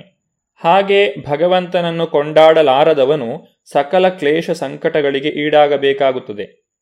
ಏಕಾಂತ ಸ್ಥಳದಲ್ಲಿ ಕುಳಿತು ಮೌನವಾಗಿ ಭಗವಂತನನ್ನು ಪೂಜಿಸಿ ಮೆಚ್ಚಿಸಿದವರು ತಮ್ಮ ಮೋಕ್ಷವನ್ನು ಪಡೆಯಲು ಅರ್ಹರಾಗಬಹುದು. ಆದರೆ ಶುದ್ಧ ಭಕ್ತರಾದವರು ಇತರರು ಕಷ್ಟಪಡುವುದನ್ನು ನೋಡಿ ದುಃಖಿಸುತ್ತಾರೆ. ಹಾಗಾಗಿ ತನ್ನ ಸ್ವಂತದ ಮೋಕ್ಷಕ್ಕೆ ಲಕ್ಷ್ಯ ಕೊಡದೆ ಅವರು ಸದಾ ಭಗವಂತನನ್ನು ಕೊಂಡಾಡುತ್ತಾ ಅವನ ಮಹಿಮೆಗಳನ್ನು ಬೋಧಿಸುವುದರಲ್ಲಿ ನಿರತರಾಗಿರುತ್ತಾರೆ. ಆದ್ದರಿಂದ ಪ್ರಹ್ಲಾದನು ತನ್ನ ಗೆಳೆಯರಿಗೂ ಬಿಡುಗಡೆಯನ್ನು ದೊರಕಿಸಿಕೊಡಲು ಉಪದೇಶ ಮಾಡುತ್ತಿದ್ದನೇ ಹೊರತು ಎಂದಿಗೂ ಮೌನವಾಗಿ ತನ್ನಷ್ಟಕ್ಕೆ ತಾನು ಇದ್ದು ಬಿಡಲಿಲ್ಲ. ಭಗವಂತನೇ ಪ್ರತಿಯೊಂದರ ಮೂಲ, ಆದ್ದರಿಂದಲೇ ಅವನೇ ಈ ಸೃಷ್ಟಿಯ ಕಾರಣ. ವ್ಯಕ್ತಿಯು ಸದಾಕಾಲವೂ ಭಗವಂತನನ್ನು ವಂದಿಸುತ್ತಾ ಸ್ತುತಿಸುತ್ತಾ ಭಗವಂತನಿಗಾಗಿ ಕೆಲಸ ಮಾಡುತ್ತಾ ದೇವಾಲಯಗಳಲ್ಲಿ ಅವನನ್ನು ಪೂಜಿಸುತ್ತಾ ಸದಾ ಅವನನ್ನು ಸ್ಮರಿಸುತ್ತಾ ಸದಾ ಅವನ ದಿವ್ಯ ಲೀಲಾ ವಿನೋದಗಳನ್ನು ಆಲಿಸುತ್ತಾ ಇರಬೇಕು. ಈ ಆರು ಬಗೆಯ ಚಟುವಟಿಕೆಗಳಲ್ಲದೆ ವ್ಯಕ್ತಿಯು ಭಕ್ತಿ ಸೇವೆಯಲ್ಲಿ ನಿರತನಾದಂತೆ ಆಗುವುದಿಲ್ಲ. ಹೀಗೆ ಪ್ರಹ್ಲಾದನು ಪರಮಪ್ರಭುವನ್ನು ಸ್ತೋತ್ರ ಮಾಡಿ ಪ್ರತಿ ಹೆಜ್ಜೆಯಲ್ಲೂ ಅವನ ಕರುಣೆಯನ್ನು ಯಾಚಿಸಿದನು. ಭಗವಾನ್ ನರಸಿಂಹದೇವನು ಪ್ರಹ್ಲಾದನ ಪ್ರಾರ್ಥನೆಯನ್ನು ಆಲಿಸಿ ಶಾಂತನಾದನು. ಸಕಲ ಸೌಭಾಗ್ಯವನ್ನು ತರುವ ವರಗಳನ್ನು ಪ್ರಹ್ಲಾದನಿಗೆ ಅನುಗ್ರಹಿಸಲು ಮುಂದಾದನು. ಆದರೆ ಪ್ರಹ್ಲಾದನು ಲೌಕಿಕ ವರಗಳ ಸೆಳೆತಕ್ಕೆ ಸಿಕ್ಕಲಿಲ್ಲ. ತಾನು ನಿರಂತರವಾಗಿ ಭಗವಂತನ ದಾಸರ ದಾಸನಾಗಬೇಕೆಂದು ಅವನು ಬಯಸಿದನು. ಬಾಲಕನಾದಂತಹ ಪ್ರಹ್ಲಾದನು ಯಾವ ರೀತಿಯಾಗಿ ನರಸಿಂಹದೇವನಿಗೆ ಪ್ರಾರ್ಥನೆಯನ್ನು ಸಲ್ಲಿಸಿದನು ಎಂಬುದನ್ನು ನಾರದ ಮುನಿಗಳು ಯುಧಿಷ್ಠಿರ ಮಹಾರಾಜನಿಗೆ ವಿವರಿಸುತ್ತಿದ್ದಾರೆ. ದೇವತೆಗಳಿಗೆ ನರಸಿಂಹದೇವನ ಎದುರು ಬಂದು ನಿಲ್ಲಲು ಧೈರ್ಯವಾಗಲಿಲ್ಲ. ಆ ಸಮಯದಲ್ಲಿ ಭಗವಂತನು ಅತ್ಯಂತ ಕ್ರೋಧತಪ್ತನಾಗಿದ್ದನು. ದೇವೋತ್ತಮ ಪರಮಪುರುಷನಲ್ಲಿಯೂ ಹಾಗೂ ಅವನ ಭಕ್ತನಲ್ಲಿಯೂ ಕಾಮ, ಕ್ರೋಧ, ಲೋಭ, ಮೋಹ, ಮದ ಮತ್ತು ಮಾತ್ಸರ್ಯಗಳು ಕೂಡ ಸೂಕ್ತ ಉಪಯೋಗಕ್ಕೆ ಬರುತ್ತವೆ. ಭಗವದ್ಭಕ್ತನು ದೈವ ನಿಂದೆಯನ್ನಾಗಲಿ ಇತರ ಭಕ್ತರ ನಿಂದೆಯನ್ನಾಗಲಿ ಸಹಿಸಲಾರನು. ಹಾಗೆಯೇ ತನ್ನ ಭಕ್ತನನ್ನು ಯಾರಾದರೂ ನಿಂದಿಸಿದರೆ ಭಗವಂತನು ಅದನ್ನು ಸಹಿಸಲಾರನು. ಹಾಗಾಗಿ ನರಸಿಂಹದೇವನು ಎಷ್ಟರ ಮಟ್ಟಿಗೆ ಕ್ರುದ್ಧನಾಗಿದ್ದನೆಂದರೆ, ದೇವತೆಗಳು ಅವನ ಮಹಿಮೆಗಳನ್ನು ಪರಿಪರ್ಯಾಗಿ ವರ್ಣಿಸಿ ಸ್ತುತಿಸಿದರೂ ಕೂಡ ಅವನನ್ನು ಶಾಂತಗೊಳಿಸಲು ಸಮರ್ಥರಾಗಲಿಲ್ಲ. ಭಗವಂತನ ಕ್ರೋಧವನ್ನು ಶಮನಗೊಳಿಸುವುದು ಬೇರೆ ಯಾರಿಗೂ ಸಾಧ್ಯವಾಗದಾಯಿತು. ಆದರೆ ನರಸಿಂಹದೇವನು ಪ್ರಹ್ಲಾದನ ವಿಷಯದಲ್ಲಿ ತನ್ನ ಅಪಾರ ವಾತ್ಸಲ್ಯವನ್ನು ತೋರಿಸಲು ಬಯಸಿದ್ದರಿಂದ ದೇವತೆಗಳು ಮತ್ತು ಅಲ್ಲಿ ಇದ್ದ ಇತರರು ಭಗವಂತನನ್ನು ಪ್ರಸನ್ನಗೊಳಿಸಲು ಪ್ರಹ್ಲಾದನನ್ನು ಮುಂದಕ್ಕೆ ಕಳುಹಿಸಿದರು. ಭೀತಿಯಿಂದ ಭಗವಂತನ ಸಮೀಪಕ್ಕೆ ಹೋಗಲಾಗದೆ ಅಲ್ಲಿ ನಿಂತಿದ್ದ ಎಲ್ಲ ದೇವತೆಗಳು ಸೇರಿ ಭಗವಂತನ ಸಮೀಪಕ್ಕೆ ಹೋಗಬೇಕೆಂದು ಭಾಗ್ಯದೇವತೆ ಲಕ್ಷ್ಮೀದೇವಿಯನ್ನು ಕೋರಿದರು. ಆದರೆ ಆಕೆಯು ಹಿಂದೆಂದೂ ಅಂತಹ ಅದ್ಭುತ ಭಯಂಕರ ರೂಪವನ್ನು ನೋಡಿಲ್ಲವಾದ್ದರಿಂದ ಅವನನ್ನು ಸಮೀಪಿಸಲಾರದೇ ಹೋದಳು. ಭಗವಂತನಿಗೆ ಲೆಕ್ಕವಿಲ್ಲದಷ್ಟು ರೂಪಗಳಿವೆ, ಆಕಾರಗಳಿವೆ. ಅದ್ವೈತಂ, ಅಚ್ಯುತಂ, ಅನಾದಿಂ, ಅನಂತ ರೂಪಂ ಅವೆಲ್ಲವೂ ವೈಕುಂಠದಲ್ಲಿವೆ. ಆದರೂ ಲೀಲಾಶಕ್ತಿಯಿಂದ ಪ್ರಚೋದಿತಳಾಗಿ ಲಕ್ಷ್ಮೀದೇವಿಯು ಭಗವಂತನ ಈ ಅಭೂತಪೂರ್ವ ರೂಪವನ್ನು ಸಹಿಸಿಕೊಳ್ಳದಾದಳು. ಸಾಮಾನ್ಯ ಜನರಿಗೆ ಭಗವಂತನ ನರಸಿಂಹದೇವ ರೂಪವು ಎಂದೂ ನೋಡಿರದ ಅದ್ಭುತ ಭೀಷಣ ರೂಪವೇ ನಿಜ. ಆದರೆ ಪ್ರಹ್ಲಾದನಂತಹ ಭಕ್ತನಿಗೆ ಭಗವಂತನ ಅಂತಹ ಕ್ರೋಧತಪ್ತವಾದ ಭೀಕರ ರೂಪವು ಅಸಾಧಾರಣವೆನಿಸುವುದಿಲ್ಲ. ಭಗವಂತನು ಹೀಗೆ ತನಗೆ ಇಚ್ಛೆ ಬಂದ ರೂಪದಲ್ಲಿ ಪ್ರಕಟವಾಗಬಲ್ಲನು ಎಂಬುದನ್ನು ಭಕ್ತನು ಭಗವತ್ಕೃಪೆಯಿಂದಲೇ ಬಹು ಸುಲಭವಾಗಿ ಅರ್ಥ ಮಾಡಿಕೊಳ್ಳಬಲ್ಲನು. ಆದ್ದರಿಂದ ಭಕ್ತನು ಎಂದಿಗೂ ಅಂತಹ ರೂಪವನ್ನು ನೋಡಿ ಹೆದರುವುದಿಲ್ಲ. ಪ್ರಹ್ಲಾದನ ಮೇಲೆ ಭಗವಂತನ ವಿಶೇಷ ಅನುಗ್ರಹವಿದ್ದಿತು. ಆದ್ದರಿಂದ ದೇವತೆಗಳೆಲ್ಲರೂ ಲಕ್ಷ್ಮೀದೇವಿಯೂ ಕೂಡಿ ಭೀತಿಯಿಂದ ತತ್ತರಿಸುತ್ತಿದ್ದರೂ ಅವನು ಮಾತ್ರ ನಿರ್ಭೀತನಾಗಿ ಮೌನವಾಗಿ ನಿಂತಿದ್ದನು. ನಾರಾಯಣ ಪರಾ ಸರ್ವೇ ನಾ ಕುತಶ್ಚನ ಬಿಭ್ಯತಿ. ಪ್ರಹ್ಲಾದನಂತಹ ಶುದ್ಧ ಭಕ್ತನು ಭೌತ ಜೀವನದ ಗಂಡಾಂತರ ಸ್ಥಿತಿಯಿಂದ ವಿಚಲಿತನಾಗದಿರುವುದು ಮಾತ್ರವಲ್ಲ, ಭಕ್ತನ ಭೀತಿಯನ್ನು ಹೋಗಲಾಡಿಸಲು ಭಗವಂತನು ಪ್ರಕಟವಾದಾಗಲೂ ತನ್ನ ನಿರ್ಭೀತ ಮನಸ್ಥಿತಿಯನ್ನು ಹಾಗೆಯೇ ಕಾಪಾಡಿಕೊಂಡಿರುತ್ತಾನೆ. ಬ್ರಹ್ಮದೇವನು ತನ್ನ ಸಮೀಪದಲ್ಲೇ ನಿಂತಿದ್ದ ಪ್ರಹ್ಲಾದನನ್ನು ಕೇಳಿಕೊಂಡನು, ಮಗು, ಭಗವಾನ್ ನರಸಿಂಹದೇವನು ಅಸುರನಾಗಿದ್ದ ನಿನ್ನ ತಂದೆಯ ಬಗೆಗೆ ಅಪಾರವಾಗಿ ಕೋಪಗೊಂಡಿದ್ದಾನೆ. ಮುಂದೆ ಹೋಗಿ ಅವನನ್ನು ಪ್ರಸನ್ನಗೊಳಿಸು. ಭಕ್ತಶ್ರೇಷ್ಠನಾಗಿದ್ದ ಪ್ರಹ್ಲಾದನು ಇನ್ನೂ ಎಳೆಯ ಬಾಲಕನಾದರೂ ಬ್ರಹ್ಮದೇವನ ಮಾತನ್ನು ಒಪ್ಪಿದನು. ನಿಧಾನವಾಗಿ ಭಗವಾನ್ ನರಸಿಂಹದೇವನ ಬಳಿಗೆ ಬಂದು ಕೈ ಮುಗಿದುಕೊಂಡು ಉದ್ದಕ್ಕೆ ಮಲಗಿ ನಮಸ್ಕಾರ ಮಾಡಿದನು. ತನ್ನ ಚರಣ ಕಮಲಗಳ ಮೇಲೆ ಬಿದ್ದು ನಮಸ್ಕರಿಸಿದ ಪುಟ್ಟ ಬಾಲಕ ಪ್ರಹ್ಲಾದನನ್ನು ನೋಡಿದ ಭಗವಾನ್ ನರಸಿಂಹದೇವನು ತನ್ನ ಭಕ್ತನ ಮೇಲಣ ಪ್ರೀತಿಯಿಂದ ಅತ್ಯಾನಂದಿತನಾದನು. ಪ್ರಹ್ಲಾದನನ್ನು ಹಿಡಿದೆತ್ತಿ ಭಗವಂತನು ತಾವರೆಯ ಹೂವಿನಂತಹ ತನ್ನ ದಿವ್ಯ ಹಸ್ತವನ್ನು ಅವನ ತಲೆಯ ಮೇಲೆ ಇರಿಸಿದನು. ಏಕೆಂದರೆ ತನ್ನ ಎಲ್ಲ ಭಕ್ತರಿಗೂ ಭೀತಿಯನ್ನು ಹೋಗಲಾಡಿಸಲೆಂದೇ ಆ ದಿವ್ಯಹಸ್ತವು ಸದಾ ಸಿದ್ಧವಾಗಿರುತ್ತದೆ. ಈ ಭೌತ ಜಗತ್ತಿನಲ್ಲಿ ಪ್ರತಿಯೊಬ್ಬನೂ ಸದಾ ಉದ್ವಿಗ್ನ ಸ್ಥಿತಿಯಲ್ಲಿ ಇರುತ್ತಾನೆ. ಪ್ರತಿಯೊಬ್ಬನನ್ನು ನಿರ್ಭೀತನನ್ನಾಗಿ ಮಾಡಲು ಇರುವ ಏಕೈಕ ಮಾರ್ಗವೆಂದರೆ ಕೃಷ್ಣ ಪ್ರಜ್ಞೆ. ನರಸಿಂಹದೇವನು ಅವತರಿಸಿದಾಗ ಸಮಸ್ತ ಭಕ್ತರು ನಿರ್ಭೀತರಾದರು. ಭಕ್ತನು ಭೀತಿರಹಿತನಾಗಬೇಕಾದರೆ ಭಗವಾನ್ ನರಸಿಂಹದೇವನ ಪವಿತ್ರ ನಾಮವನ್ನು ಜಪಿಸಬೇಕು. ಯಥೋ ಯಥೋ ಯಾಮಿ ತಥೋ ನರಸಿಂಹ. ನಾವು ಎಲ್ಲೆಲ್ಲಿ ಹೋದರೂ ಅಲ್ಲಿ ಸದಾ ಭಗವಾನ್ ನರಸಿಂಹದೇವನನ್ನು ಕುರಿತೇ ಚಿಂತನೆ ಮಾಡಬೇಕು. ಆಗ ಭಗವದ್ಭಕ್ತನಿಗೆ ಯಾವ ಭೀತಿಯೂ ಇರುವುದಿಲ್ಲ. ಭಗವಾನ್ ನರಸಿಂಹದೇವನು ಪ್ರಹ್ಲಾದನ ತಲೆಯ ಮೇಲೆ ಕೈಯಿಡಲು ಆ ಕರಸ್ಪರ್ಶದಿಂದ ಅವನು ಸಕಲ ಭೌತ ಕಶ್ಮಲಗಳನ್ನು, ಕಾಮನೆಗಳನ್ನು ಕಳೆದುಕೊಂಡನು. ಆದ್ದರಿಂದ ಅವನು ಸಮಗ್ರವಾಗಿ ತನ್ನನ್ನು ಶುಚಿಗೊಳಿಸಿಕೊಂಡಂತಾಯಿತು. ಒಡನೆಯೇ ಅವನು ಅಲೌಕಿಕವಾದ ನೆಲೆಗೆ ಏರಿದನು. ದಿವ್ಯಾನಂದದ ಕುರುಹುಗಳು ಅವನ ದೇಹದಲ್ಲಿ ಕಾಣಿಸಿಕೊಂಡವು. ಅವನ ಹೃದಯದಲ್ಲಿ ಭಗವತ್ ಪ್ರೇಮವು ತುಂಬಿತು. ಕಣ್ಣುಗಳಲ್ಲಿ ನೀರು ತುಂಬಿತು. ಹಾಗೆ ತನ್ನ ಹೃದಯದ ಮಧ್ಯದಲ್ಲಿ ಪರಮಪ್ರಭುವಿನ ದಿವ್ಯ ಚರಣ ಕಮಲಗಳನ್ನು ಸಂಪೂರ್ಣವಾಗಿ ಹಿಡಿದಿಟ್ಟುಕೊಳ್ಳಲು ಅವನು ಸಮರ್ಥನಾದನು. ಪ್ರಹ್ಲಾದನು ನರಸಿಂಹದೇವರನ್ನು ಕುರಿತಾಗಿ ಮಾಡಿದ ಪ್ರಾರ್ಥನೆಯ ಬಗ್ಗೆ ನಾವು ಮುಂದಿನ ಸಂಚಿಕೆಯಲ್ಲಿ ನೋಡೋಣ. ಧನ್ಯವಾದಗಳು. ಹರೇ ಕೃಷ್ಣ. ಇದುವರೆಗೆ ಸುಬುದ್ಧಿ ದಾಮೋದರ ದಾಸ್ ಅವರಿಂದ ಶ್ರೀಮದ್ ಭಾಗವತಾಮೃತ ಬಿಂದುವನ್ನು ಕೇಳಿದಿರಿ.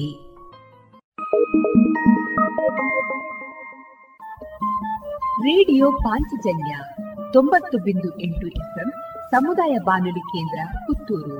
ಇದು ಜೀವ ಜೀವದ ಸ್ವರ ಸಂಚಾರ.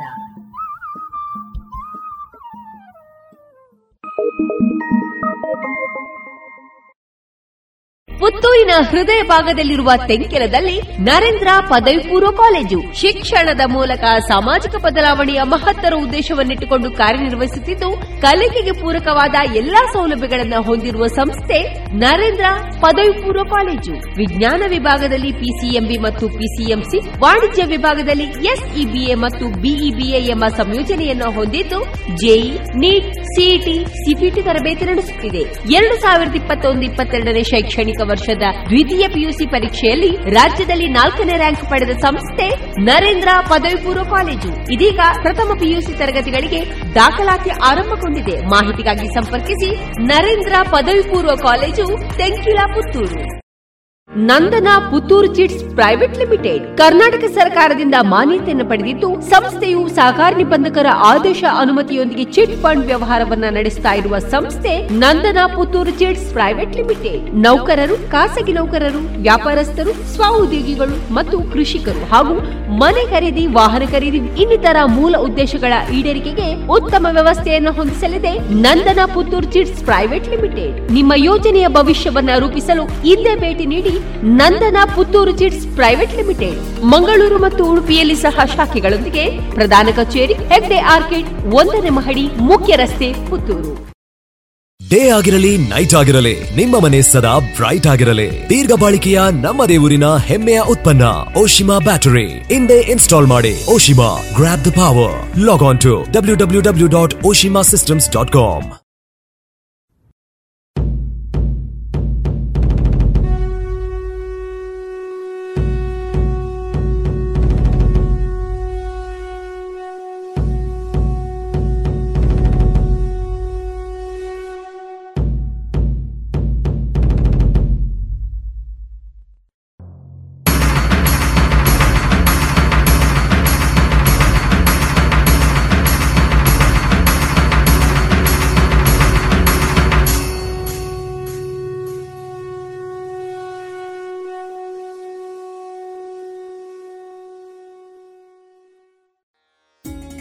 ಪುತ್ತೂರ ಒಡೆಯನ ದರುಶನದಿಂದ ಬದುಕನ್ನ ನಡೆಸುವಿರಿ ಗೌರವದಿಂದ. ಮಹಾಲಿಂಗೇಶನ ಧ್ಯಾನದಿಂದ ಜೀವನವನ್ನ ನಡೆಸುವಿರಿ ಆನಂದದಿಂದ.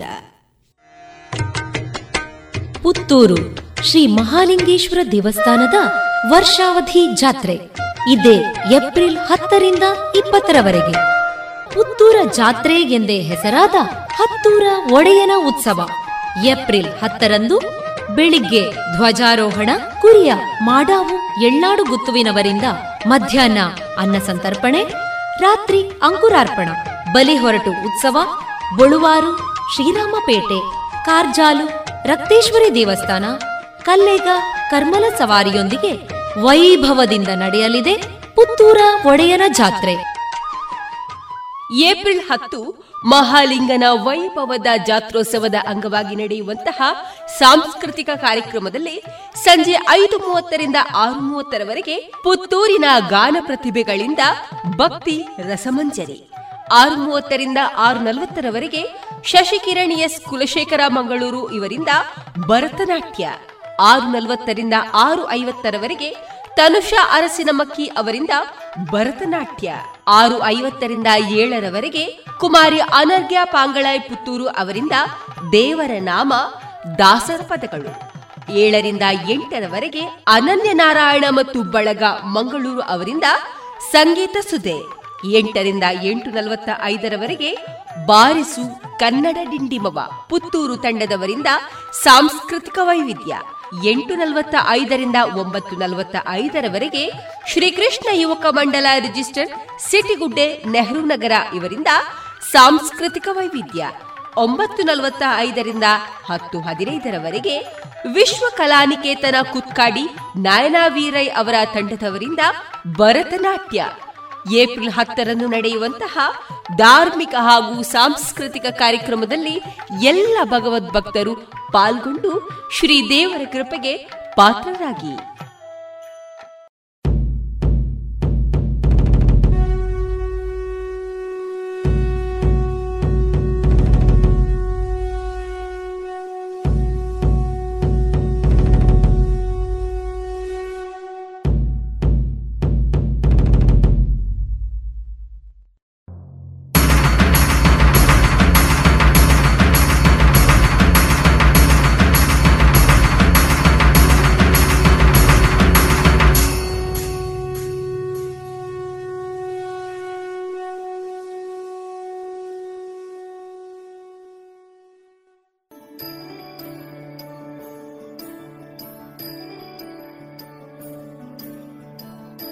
ಇದೀಗ ಸ್ವಯಂಭೂ ಶ್ರೀ ಮಹಾಲಿಂಗೇಶ್ವರ ದೇವಸ್ಥಾನದ ವರ್ಷಾವಧಿ ಜಾತ್ರೋತ್ಸವದ ಸರಣಿ ಕಾರ್ಯಕ್ರಮ. ಈ ಸಂಚಿಕೆಯ ಮೊದಲ ಭಾಗವಾಗಿ ಹತ್ತೂರ ಒಡೆಯನ ಜಾತ್ರೋತ್ಸವದ ಬರದ ಸಿದ್ಧತೆ ಈ ಕುರಿತು ಶ್ರೀ ಮಹಾಲಿಂಗೇಶ್ವರ ದೇವಸ್ಥಾನದ ವ್ಯವಸ್ಥಾಪನಾ ಸಮಿತಿ ಅಧ್ಯಕ್ಷರಾಗಿರುವಂತಹ ಶ್ರೀಯುತ ಕೇಶವ ಪ್ರಸಾದ್ ಮುಳಿಯ ಅವರೊಂದಿಗಿನ ಮುಂದುವರಿದ ಸಂದರ್ಶನ. ಶ್ರೀಯುತರನ್ನ ಸಂದರ್ಶಿಸುವವರು ಡಾಕ್ಟರ್ ವಿಜಯ ಸರಸ್ವತಿ. ಬಹಳಷ್ಟು ವಿಷಯಗಳನ್ನ ತಾವು ಹೇಳಿದಿರಿ. ಇನ್ನೂ ಒಂದು ಮುಖ್ಯವಾಗಿ ಸಾಂಸ್ಕೃತಿಕವಾಗಿ ಹತ್ತನೇ ತಾರೀಕಿನಿಂದ ತೊಡಗಿ ನಡೆಯುವಂತಹ ಸಾಂಸ್ಕೃತಿಕ ಕಾರ್ಯಕ್ರಮಗಳು ಜೊತೆಗೆ ಅನ್ನಛತ್ರದ ಏನು ಅಲ್ಲಿ ಕಾಮಗಾರಿ ಕೂಡ ನಡೀತಾ ಇದೆ. ಈ ಅನ್ನಛತ್ರದ ವಿಚಾರ ಜೊತೆಗೆ ಸಾಂಸ್ಕೃತಿಕ ವಿಚಾರಗಳು ಇದ್ರ ಬಗ್ಗೆ ಮಾಹಿತಿಯನ್ನು ವಿಚಾರಗಳಲ್ಲಿ ಹೇಳೋದಾದ್ರೆ ನಮ್ಮ ವ್ಯವಸ್ಥಾಪನಾ ಸಮಿತಿಯ ವಿವಿಧ ನಮ್ಮ ಸಮಿತಿ ಸದಸ್ಯರಿದ್ದಾರೆ. ಅವರು ವಿವಿಧ ಕಾರ್ಯಕ್ರಮ ಜವಾಬ್ದಾರಿಯನ್ನು ವಹಿಸಿಕೊಂಡಿದ್ದಾರೆ. ನಮಗೆ ವಿಶೇಷವಾಗಿ ಹೇಳೋದಾದ್ರೆ ಜಾ ದೇವಸ್ಥಾನವನ್ನು ನಡೆಸುವುದರಲ್ಲಿ ಮತ್ತು ಒಟ್ಟು ವಿಚಾರದಲ್ಲಿ ಜಾತ್ರೆ ಇರ್ಬೋದು, ಇದೆಲ್ಲದಲ್ಲಿ ವಿಶೇಷವಾಗಿ ನಮ್ಮ ವ್ಯವಸ್ಥಾಪನಾ ಸಮಿತಿಗೆ ಮಾರ್ಗದರ್ಶನ ಮಾಡ್ತಾ ಇರುವಂತಹ ಮುರಳೀಕೃಷ್ಣ ಹಸಂತಡ್ಕ ಅವರು, ಹಾಗೆ ಜಗನ್ನಿವಾಸ ರಾವ್ ಅವರು ದೇವಸ್ಥಾನದ ವಾಸ್ತು ಹಾಗೂ ಆಗಮ ತಜ್ಞರಾಗಿ ಅವರು ಕಾರ್ಯನಿರ್ವಹಿಸ್ತಾ ಇದ್ದಾರೆ. ನಮಗೆಲ್ಲ ವಿವಿಧ ರೀತಿಯ ಮಾರ್ಗದರ್ಶನವನ್ನು ಕೊಡ್ತಾ ಇದ್ದಾರೆ. ಅದಲ್ಲದೆ ತಂತ್ರಿಗಳ ಒಂದು ನೇತೃತ್ವದಲ್ಲಿ ಈ ಕಾರ್ಯಕ್ರಮ ವಿಶೇಷವಾಗಿ ಕುಂಟಾರ ರವೀಶ ತಂತ್ರಿಗಳ ನೇತೃತ್ವದಲ್ಲಿ ಮಾರ್ಗದರ್ಶನದಲ್ಲಿ ನಮ್ಮ ಜಾತ್ರಾ ಕಾರ್ಯಕ್ರಮ ನಡೀತಾ ಇದೆ. ಅದರಲ್ಲಿ ವೈದಿಕ ವಿಭಾಗವನ್ನು ಪ್ರಧಾನ ಅರ್ಚಕರು ವಿ ಎಸ್ ಭಟ್ರು ಅವರು ನಿರ್ವಹಿಸ್ತಾರೆ. ಸಾಂಸ್ಕೃತಿಕವನ್ನು ಐತಪ್ ನಾಯಕರವರು ನಿರ್ವಹಿಸ್ತಾರೆ. ವಿಶೇಷವಾಗಿ ಒಂದೊಂದು ವಿಭಾಗ ಮಾಡಿ ಅದನ್ನು ನಾವು ಅದನ್ನು ನಡೆಸೋದನ್ನು ಯೋಚನೆ ಮಾಡಿದ್ದೇವೆ. ಸಭಾಭವನದಲ್ಲಿ ವಿಶೇಷ ಕಾರ್ಯಕ್ರಮಗಳು ಹಾಗೆ ಅನ್ನದಾನದ ವಿಷಯವನ್ನು ರವೀಂದ್ರನಾಥ್ ರೈ ಅವರು ಮತ್ತು ಶೇಖರ್ ನಾರವಿ ಅವರು ನಡೆಸ್ಕೊಡ್ತಾರೆ. ಹಾಗೆ ಸ್ವಯಂ ಸೇವಕರ ಜವಾಬ್ದಾರಿ ಮತ್ತು ಸಮನ್ವಯವನ್ನು ಎಲ್ಲ ಸುಮಾರು ಒಂದು ಐನೂರು ಜನ ಸ್ವಯಂ ಸೇವಕರ ಒಂದು ನಿರೀಕ್ಷೆ ಇದೆ ನಮ್ಮಲ್ಲಿ ಭಾಗವಹಿಸುವಂಥದ್ದನ್ನು. ಹಾಗೂ ಇಲ್ಲಿ ನಮ್ಮ ಜಾತ್ರೆ ಸ್ಟಾಲ್ಗಳಿದೆ ಮತ್ತು ಇದನ್ನು ಒಂದು ನಿರ್ವಹಣೆ ಮಾಡಿದಂಥ ಕೆಲಸವನ್ನು ಜವಾಬ್ದಾರಿಯನ್ನು ರಾಮಚಂದ್ರ ಕಾಮತ್ ಅವರು ನೋಡ್ಕೊಳ್ತಾ ಇದ್ದಾರೆ. ಒಳಗಿನ ಅಲಂಕಾರ ಮತ್ತು ಈ ವಿಚಾರಗಳ ಪ್ರಸಾದ ವಿತರಣೆಯ ಬಗ್ಗೆ ಡಾಕ್ಟರ್ ಸುಧಾಯಸ್ ರಾವ್ ಮತ್ತು ವೀಣಾ ಬಿ ಕೆ ಅವರು ಜವಾಬ್ದಾರಿ ವಹಿಸಿಕೊಳ್ತಾರೆ. ಹೊರೆ ಕಾಣಿಕೆ ಮೆರವಣಿಗೆಯನ್ನು ರವೀಂದ್ರನಾಥ ರೈ ಅವರು. ಹಾಗೆ ಒಟ್ಟು ವ್ಯವಸ್ಥೆಯನ್ನು ಅಂದರೆ ಸ್ವಚ್ಛತೆ, ಕಸ ನಿರ್ವಹಣೆ ಮತ್ತು ಭದ್ರತೆಯ ವಿಚಾರಗಳಾಗಿ ಮೂಲಭೂತ ಸೌಕರ್ಯ, ಈ ಎಲ್ಲ ವಿಚಾರಗಳನ್ನು ರಾಮದಾಸ್ ಗೌಡ ಅವರು ನಿರ್ವಹಿಸ್ತಾರೆ. ಓವರಾಲ್ ಒಟ್ಟು ವ್ಯವಸ್ಥೆಯನ್ನು, ಹಣಕಾಸು ಮತ್ತು ಈ ವಿಷಯವನ್ನು ಹರೀಶ್ ಶೆಟ್ಟಿ ಮತ್ತು ನಮ್ಮ ಎಕ್ಸಿಕ್ಯೂಟಿವ್ ಆಫೀಸರ್ ನವೀನ್ ಭಂಡಾರಿ ಅವರ ಒಂದು ಮಾರ್ಗದರ್ಶನದಲ್ಲಿ, ಇನ್ವಾಲ್ವ್ಮೆಂಟ್ನಲ್ಲಿ ಭಾಳ, ಮತ್ತು ಎಲ್ಲ ನಮ್ಮ ದೇವಸ್ಥಾನದ ಪರಿಚಾರಕರಿಂದ ಹಿಡಿದು ಪ್ರತಿಯೊಬ್ಬರೂ ಸೇರಿಕೊಂಡು ನಡೆಯುವಂಥ ಒಂದು ಕಾರ್ಯಕ್ರಮ. ಜಾತ್ರೆ ಅಂತೇಳಿ ಹೇಳಿದರೆ ಹತ್ತನೇ ತಾರೀಕು ಬೆಳಿಗ್ಗೆ ಶುರುವಾಗ್ತದೆ, ಇಪ್ಪತ್ತನೇ ತಾರೀಕು ಮುಗಿಯುವುದು ಗೊತ್ತಾಗ್ತದೆ. ಅದರ ಮಧ್ಯದಲ್ಲಿ ಅದೊಂದು ಕನಸಿನಾಗೆ ನಡೆದುಕೊಂಡು ಹೋಗ್ತದೆ. ಹಾಗಾಗಿ ಅದು ಅನಿಸೋದು ಅದು ದೇವರ ಒಂದು ಶಕ್ತಿ, ದೇವರ ಒಂದು ಇದರಲ್ಲಿ ನಡೀತದೆ. ಮತ್ತು ಅದಕ್ಕೆ ಯಾರ್ಯಾರು ಎಲ್ಲೆಲ್ಲಿ ಯಾವ್ಯಾವಾಗ ಬಂದು ಸೇರ್ಕೊಳ್ಬೇಕೋ ಅಂಥವ್ರು ಅಲ್ಲಲ್ಲೇ ಸೇರ್ಕೊಂಡು ಆಗ್ತಾ ಇರುವ ಕಾರಣ ಅದು ಬಹಳ ಸುಂದರವಾಗಿ ನಡೀತದೆ. ಅದರಷ್ಟಕ್ಕೆ ಒಂದದ್ದು ನಡೆಯುವಂಥ ಒಂದು ವ್ಯವಸ್ಥೆ. ನಾವೇನೋ ಸಣ್ಣ ಸಣ್ಣ ಪುಟ್ಟ ಹೆಚ್ಚು ಕಮ್ಮಿ ಅದನ್ನ ಮಾಡಿ ಅದನ್ನು ಇನ್ನಷ್ಟು ಸುಂದರ ಮಾಡಲಿಕ್ಕೆ ನಮ್ಮ ಪ್ರಯತ್ನವನ್ನ ನಾವು ಮಾಡ್ತೇವೆ. ಅದು ಬಿಟ್ಟರೆ ಅದು ದೇವರ ಒಂದು ಅನುಗ್ರಹದಿಂದಲೇ, ದೇವರ ಒಂದು ಮಹಿಮೆಯಿಂದಲೇ ಅದು ನಡೀತದೆ ಅಂತ ಹೇಳೋದನ್ನು ನಾವು ಹೇಳಬೇಕಾಗ್ತದೆ. ವಿಶೇಷವಾಗಿ ಇನ್ನೊಂದು ವಿಚಾರವನ್ನು ಯೋಚನೆ ಮಾಡಿದಂಥದ್ದು ಏನು ಅಂತೇಳಿ ಹೇಳಿದರೆ, ದೇವಸ್ಥಾನದಲ್ಲಿ ಪಾಠಕರು ಅಂತೇಳಿ ಉದ್ಘೋಷಕರು ಇರುವಂಥ ಒಂದು ವ್ಯವಸ್ಥೆ ಇದೆ. ಸರಿ, ದೊಡ್ಡ ದೊಡ್ಡ ದೇವಸ್ಥಾನಗಳಲ್ಲಿ ಅದು ಈಗಲೂ ಚಾಲ್ತಿಯಲ್ಲಿದೆ. ನಿಮಗೆಲ್ಲ ಗೊತ್ತಿರ್ಬೋದು, ಈಗ ಅಷ್ಟಾವಧಾನದಲ್ಲಿ ಹೋಗುವಾಗ ಕೂಡ ಉದ್ಘೋಷಣೆ ಬೇಕಾಗ್ತದೆ. ನಮ್ಮ ದೇವದೇವೋತ್ತಮೆ ದೇವತಾ ಸಾರ್ವಭೌಮ ಅಂತ ಹೇಳುವಂಥದ್ದು ಕೂಡ ಅದು ಪಾಠಕರು ಅಂತ ಹೇಳುವಂಥ ಒಂದು ಜವಾಬ್ದಾರಿಯ ಸ್ಥಾನ ಅದು. ಸೊ ಅದು ನಿತ್ಯದಲ್ಲಿ ಕೂಡ ಸೋಮವಾರ ಸೋಮವಾರ ಏನು ದಿವಟಿಕೆ ಪ್ರಣಾಮ ನಡೀತದೆ, ಆಗ ಕೂಡ ಆಗಬೇಕಾದಂಥ ವಿಚಾರ. ಅದು ಮುಂದಿನ ದಿವಸಗಳಲ್ಲಿ ಪ್ರಾರಂಭ ಮಾಡುವ ಸಾಧ್ಯತೆ ಇರಬಹುದು. ಈಗ ನಾನಿಲ್ಲಿ ಇದನ್ನು ಉಲ್ಲೇಖ ಮಾಡ್ತಾ ಇರೋದು ಯಾಕೆ ಅಂತ ಹೇಳಿದರೆ, ದರ್ಶನ ಬಲಿ ಆದ ನಂತರ ಬಟಲ್ ಕಾಣಿಕೆ ಸಂದರ್ಭದಲ್ಲಿ, ಸಾರ್ವಜನಿಕ ಬಟಲ್ ಕಾಣಿಕೆ ಆದ ನಂತರ ಆ ಉದ್ಘೋಷಕರು ನಮ್ಮನ್ನೆಲ್ಲ ಕರೀತಾರೆ. ನಮ್ಮನ್ನಂದರೆ ವ್ಯವಸ್ಥಾಪನ ಸಮಿತಿ ಸದಸ್ಯರು, ಹಿಂದಿನ ಆಡಳಿತ ವರ್ಗ ವ್ಯವಸ್ಥಾಪನಾ ಸಮಿತಿಯ ಸದಸ್ಯರು, ಅರ್ಚಕರು, ಪರಿಚಾರಕರು, ನಂಬೀಶರು, ಈ ರೀತಿ ಕರೆದು ನಾವು ಕರೆದ ಮೇಲೆ ನಾವು ಬಂದು ಬಟಾಣಿ ಕಾಣಿಕೆ ಹಾಕ್ಲಿಕ್ಕೆ ಇರ್ತದೆ. ನಮ್ಮಲ್ಲಿ ಸ್ವಲ್ಪ ಈ ಬಾರಿ ನಾವೊಂದು ಇದನ್ನು ಸಾರ್ವಜನಿಕದನ್ನು ಕೂಡ ಒಂದು ವ್ಯವಸ್ಥಿತವಾಗಿ ಮಾಡೋ ವಿಚಾರದಲ್ಲಿ ಅವರ ಸಾರ್ವಜನಿಕರವಾಗಿ ಕೂಡ ಅವರನ್ನು ತೊಡಗಿಸಿಕೊಳ್ಳೋ ಉದ್ಘೋಷಣೆಯನ್ನು ಮಾಡುವಂಥ ವ್ಯವಸ್ಥೆಯನ್ನು ಯೋಚನೆ ಮಾಡಲಾಗಿದೆ. ಅದರಲ್ಲಿ ದೇಶದ ಆಡಳಿತದವರು, ರಾಜ್ಯಾಡಳಿತದವರು, ಜಿಲ್ಲಾಡಳಿತದವರು, ಹಿಂದಿನ ವ್ಯವಸ್ಥಾಪನಾ ಸಮಿತಿಯ ಅಧ್ಯಕ್ಷರುಗಳು, ಹಿಂದಿನ ಆಡಳಿತ ಮುಕ್ತೇಸರುಗಳು ಮತ್ತು ಮುಕ್ತೇಸರುಗಳು, ಈ ರೀತಿ ಒಂದು ಬದಿಯಲ್ಲಿ ಕರೀತಾರೆ. ಆ ಒಂದು ಬದಿಯಲ್ಲಿ ಅವರು ಬಂದು ವಿಶೇಷವಾಗಿ ಹಾಕಲಿಕ್ಕೆ ವ್ಯವಸ್ಥೆ ಇರ್ತದೆ. ಇನ್ನೊಂದು ಬದಿಯಲ್ಲಿ ಸಾರ್ವಜನಿಕರು ಹಾಕುವಂಥ ವ್ಯವಸ್ಥೆ ಇರ್ತದೆ. ಸೊ ಈ ರೀತಿಯಲ್ಲಿ ಮಾಡಬೇಕು ಅಂತ ಹೇಳುವಂಥ ವಿಚಾರದಿಂದ ಆದಷ್ಟು ಗೊಂದಲರಹಿತವಾಗಿ, ಗುಂಪು ಗೊಂದಲಗಳನ್ನು ತಪ್ಪಿಸಿ ಮಾಡಬೇಕು ಅಂತೇಳುವ ಉದ್ದೇಶವನ್ನು ನಾವು ಹೊಂದಿದ್ದೀವಿ. ಈ ಬಾರಿ ಅಂತೂ ವಿಶೇಷವಾಗಿ ಬ್ರಹ್ಮರಥೋತ್ಸವ ಕೂಡ ಸೋಮವಾರದಂದು ಬರ್ತಾ ಇದೆ. ಅದು ಇನ್ನಷ್ಟು, ಯಾಕೆಂದ್ರೆ ಮಹಾಲಿಂಗೇಶ್ವರನಿಗೆ ವಿಶೇಷವಾದಂತಹ ಸೋಮವಾರದಂದು ನಮ್ಮ ದೈನಂದಿನ ದಿನಚಟುವಟಿಕೆಗಳಲ್ಲೇ ಸೋಮವಾರದಂದು ದೇವಳದಲ್ಲಿ ವಿಶೇಷ ಜನಸಂಖ್ಯೆಯನ್ನು ನಾವು ನೋಡ್ತೇವೆ.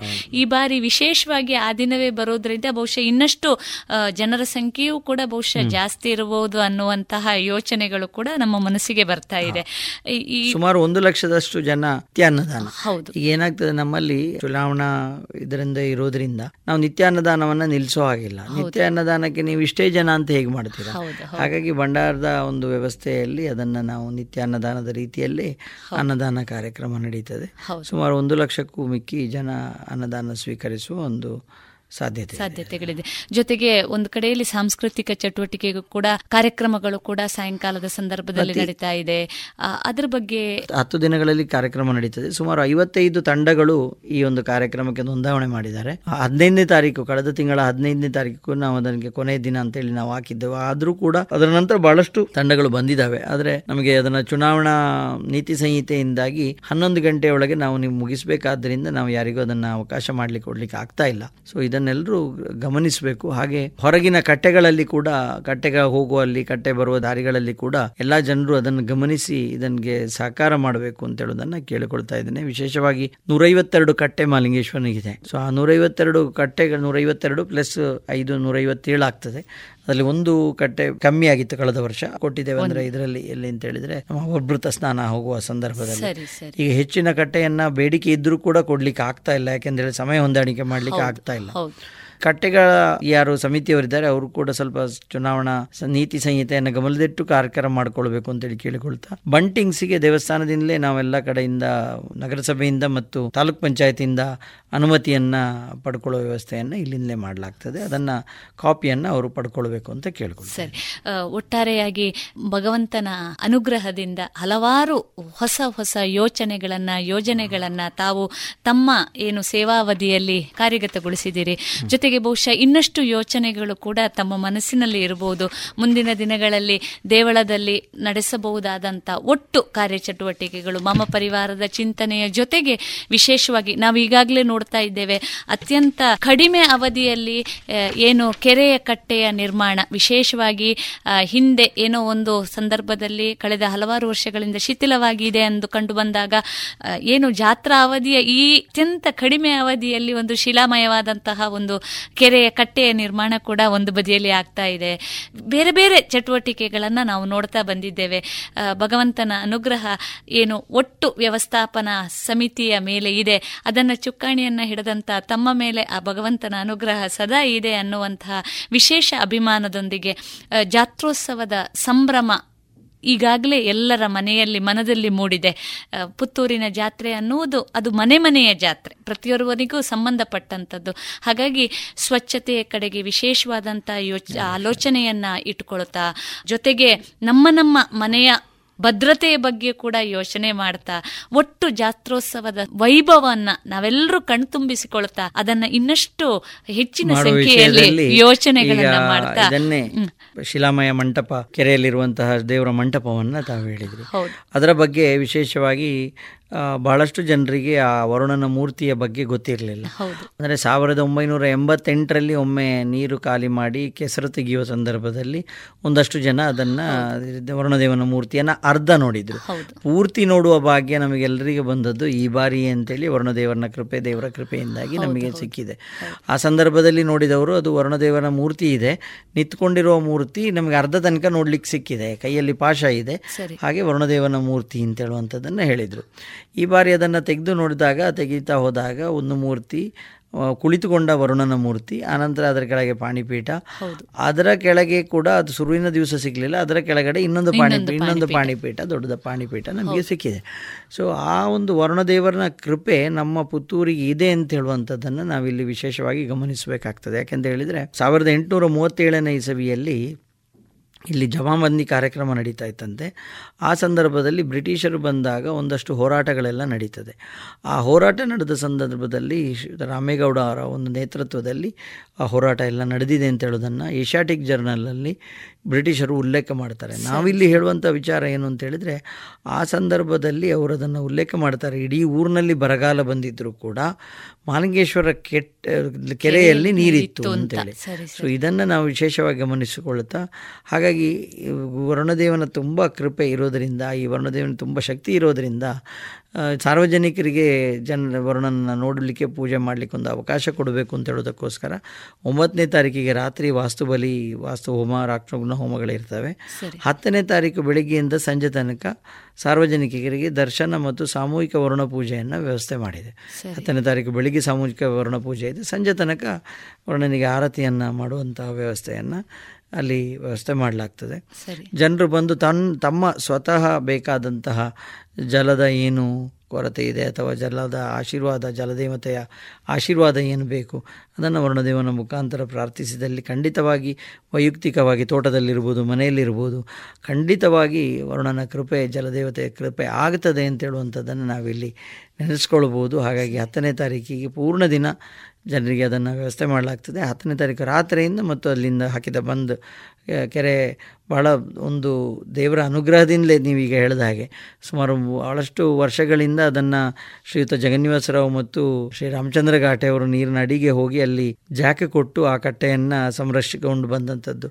ಭಾಳ ತುಂಬ ಸಮಯ ಬಂದಂಥ ಕಟ್ಟೆ ಅದು. ಶ್ರೀಯುತ ಎಸ್ ಕೆ ಮಾಸ್ಟ್ರು, ಆನಂದರ ತಂದೆಯವರು, ಸುಮಾರು ಸಾವಿರದ ಒಂಬೈನೂರ ಐವತ್ತ ಮೂರನೇ ಇಸವಿಯೇ ಐವತ್ತು ಐವತ್ತ ಮೂರನೇ ಇಸವಿಯಲ್ಲಿ ಆಗಿರ್ಬೋದು ಅಂತ ಹೇಳೋದನ್ನು ಎಸ್ ಕೆ ಆನಂದರು ಹೇಳ್ತಾರೆ. ಹಾಗಾಗಿ ಅವರಿಗೂ ಸರಿ ನೆನಪಿಲ್ಲ, ಅವರು ಆರನೇ ಕ್ಲಾಸ್ನಲ್ಲೋ ಎಂಟನೇ ಕ್ಲಾಸ್ನಲ್ಲೋ ಏನೋ ನಾನು ಇದ್ದೆ ಅಂತ ಹೇಳೋದನ್ನು ಹೇಳ್ತಾರೆ ಅವರು. ಸೊ ಹಾಗಾಗಿ ಆ ಸಂದರ್ಭದಲ್ಲಿ ಅಲ್ಲ ಮೂರನೇ ಕ್ಲಾಸ್ನಲ್ಲಿ ಆರನೇ ಕ್ಲಾಸ್ನಲ್ಲಿ ನಾನು ಇದ್ದೆ ಅಂತ ಹೇಳೋದನ್ನು ಹೇಳ್ತಾರೆ ಅವರು. ಸೊ ಹಾಗಾಗಿ ಅಷ್ಟು ವರ್ಷ ಅರವತ್ತು ಅರವತ್ತೈದು ವರ್ಷದ ಒಂದು ಇದನ್ನು ನಮಗೆ ನೋಡಲಿಕ್ಕೆ ಅವಕಾಶ ಆಗಿದೆ. ಜನರಿಗೂ ಅದನ್ನು ಅವಕಾಶ ಸಿಗಬೇಕು ಅಂತ ಹೇಳೋದಕ್ಕೋಸ್ಕರ ಆ ರೀತಿ ಮಾಡಿ ಭಾಳ ಸುಂದರವಾಗಿ ಶ್ರೀಯುತ ಗುಣವಂತೇಶ್ವರು ಮತ್ತು ಶ್ರೀ ರಘುರಾಮ್ ಭಟ್ರವರು ಈ ಒಂದು ಕಾರ್ಯಕ್ರಮ ಕಾರ್ಯವನ್ನು ನಿರ್ವಹಿಸಿಕೊಟ್ಟಿದ್ದಾರೆ.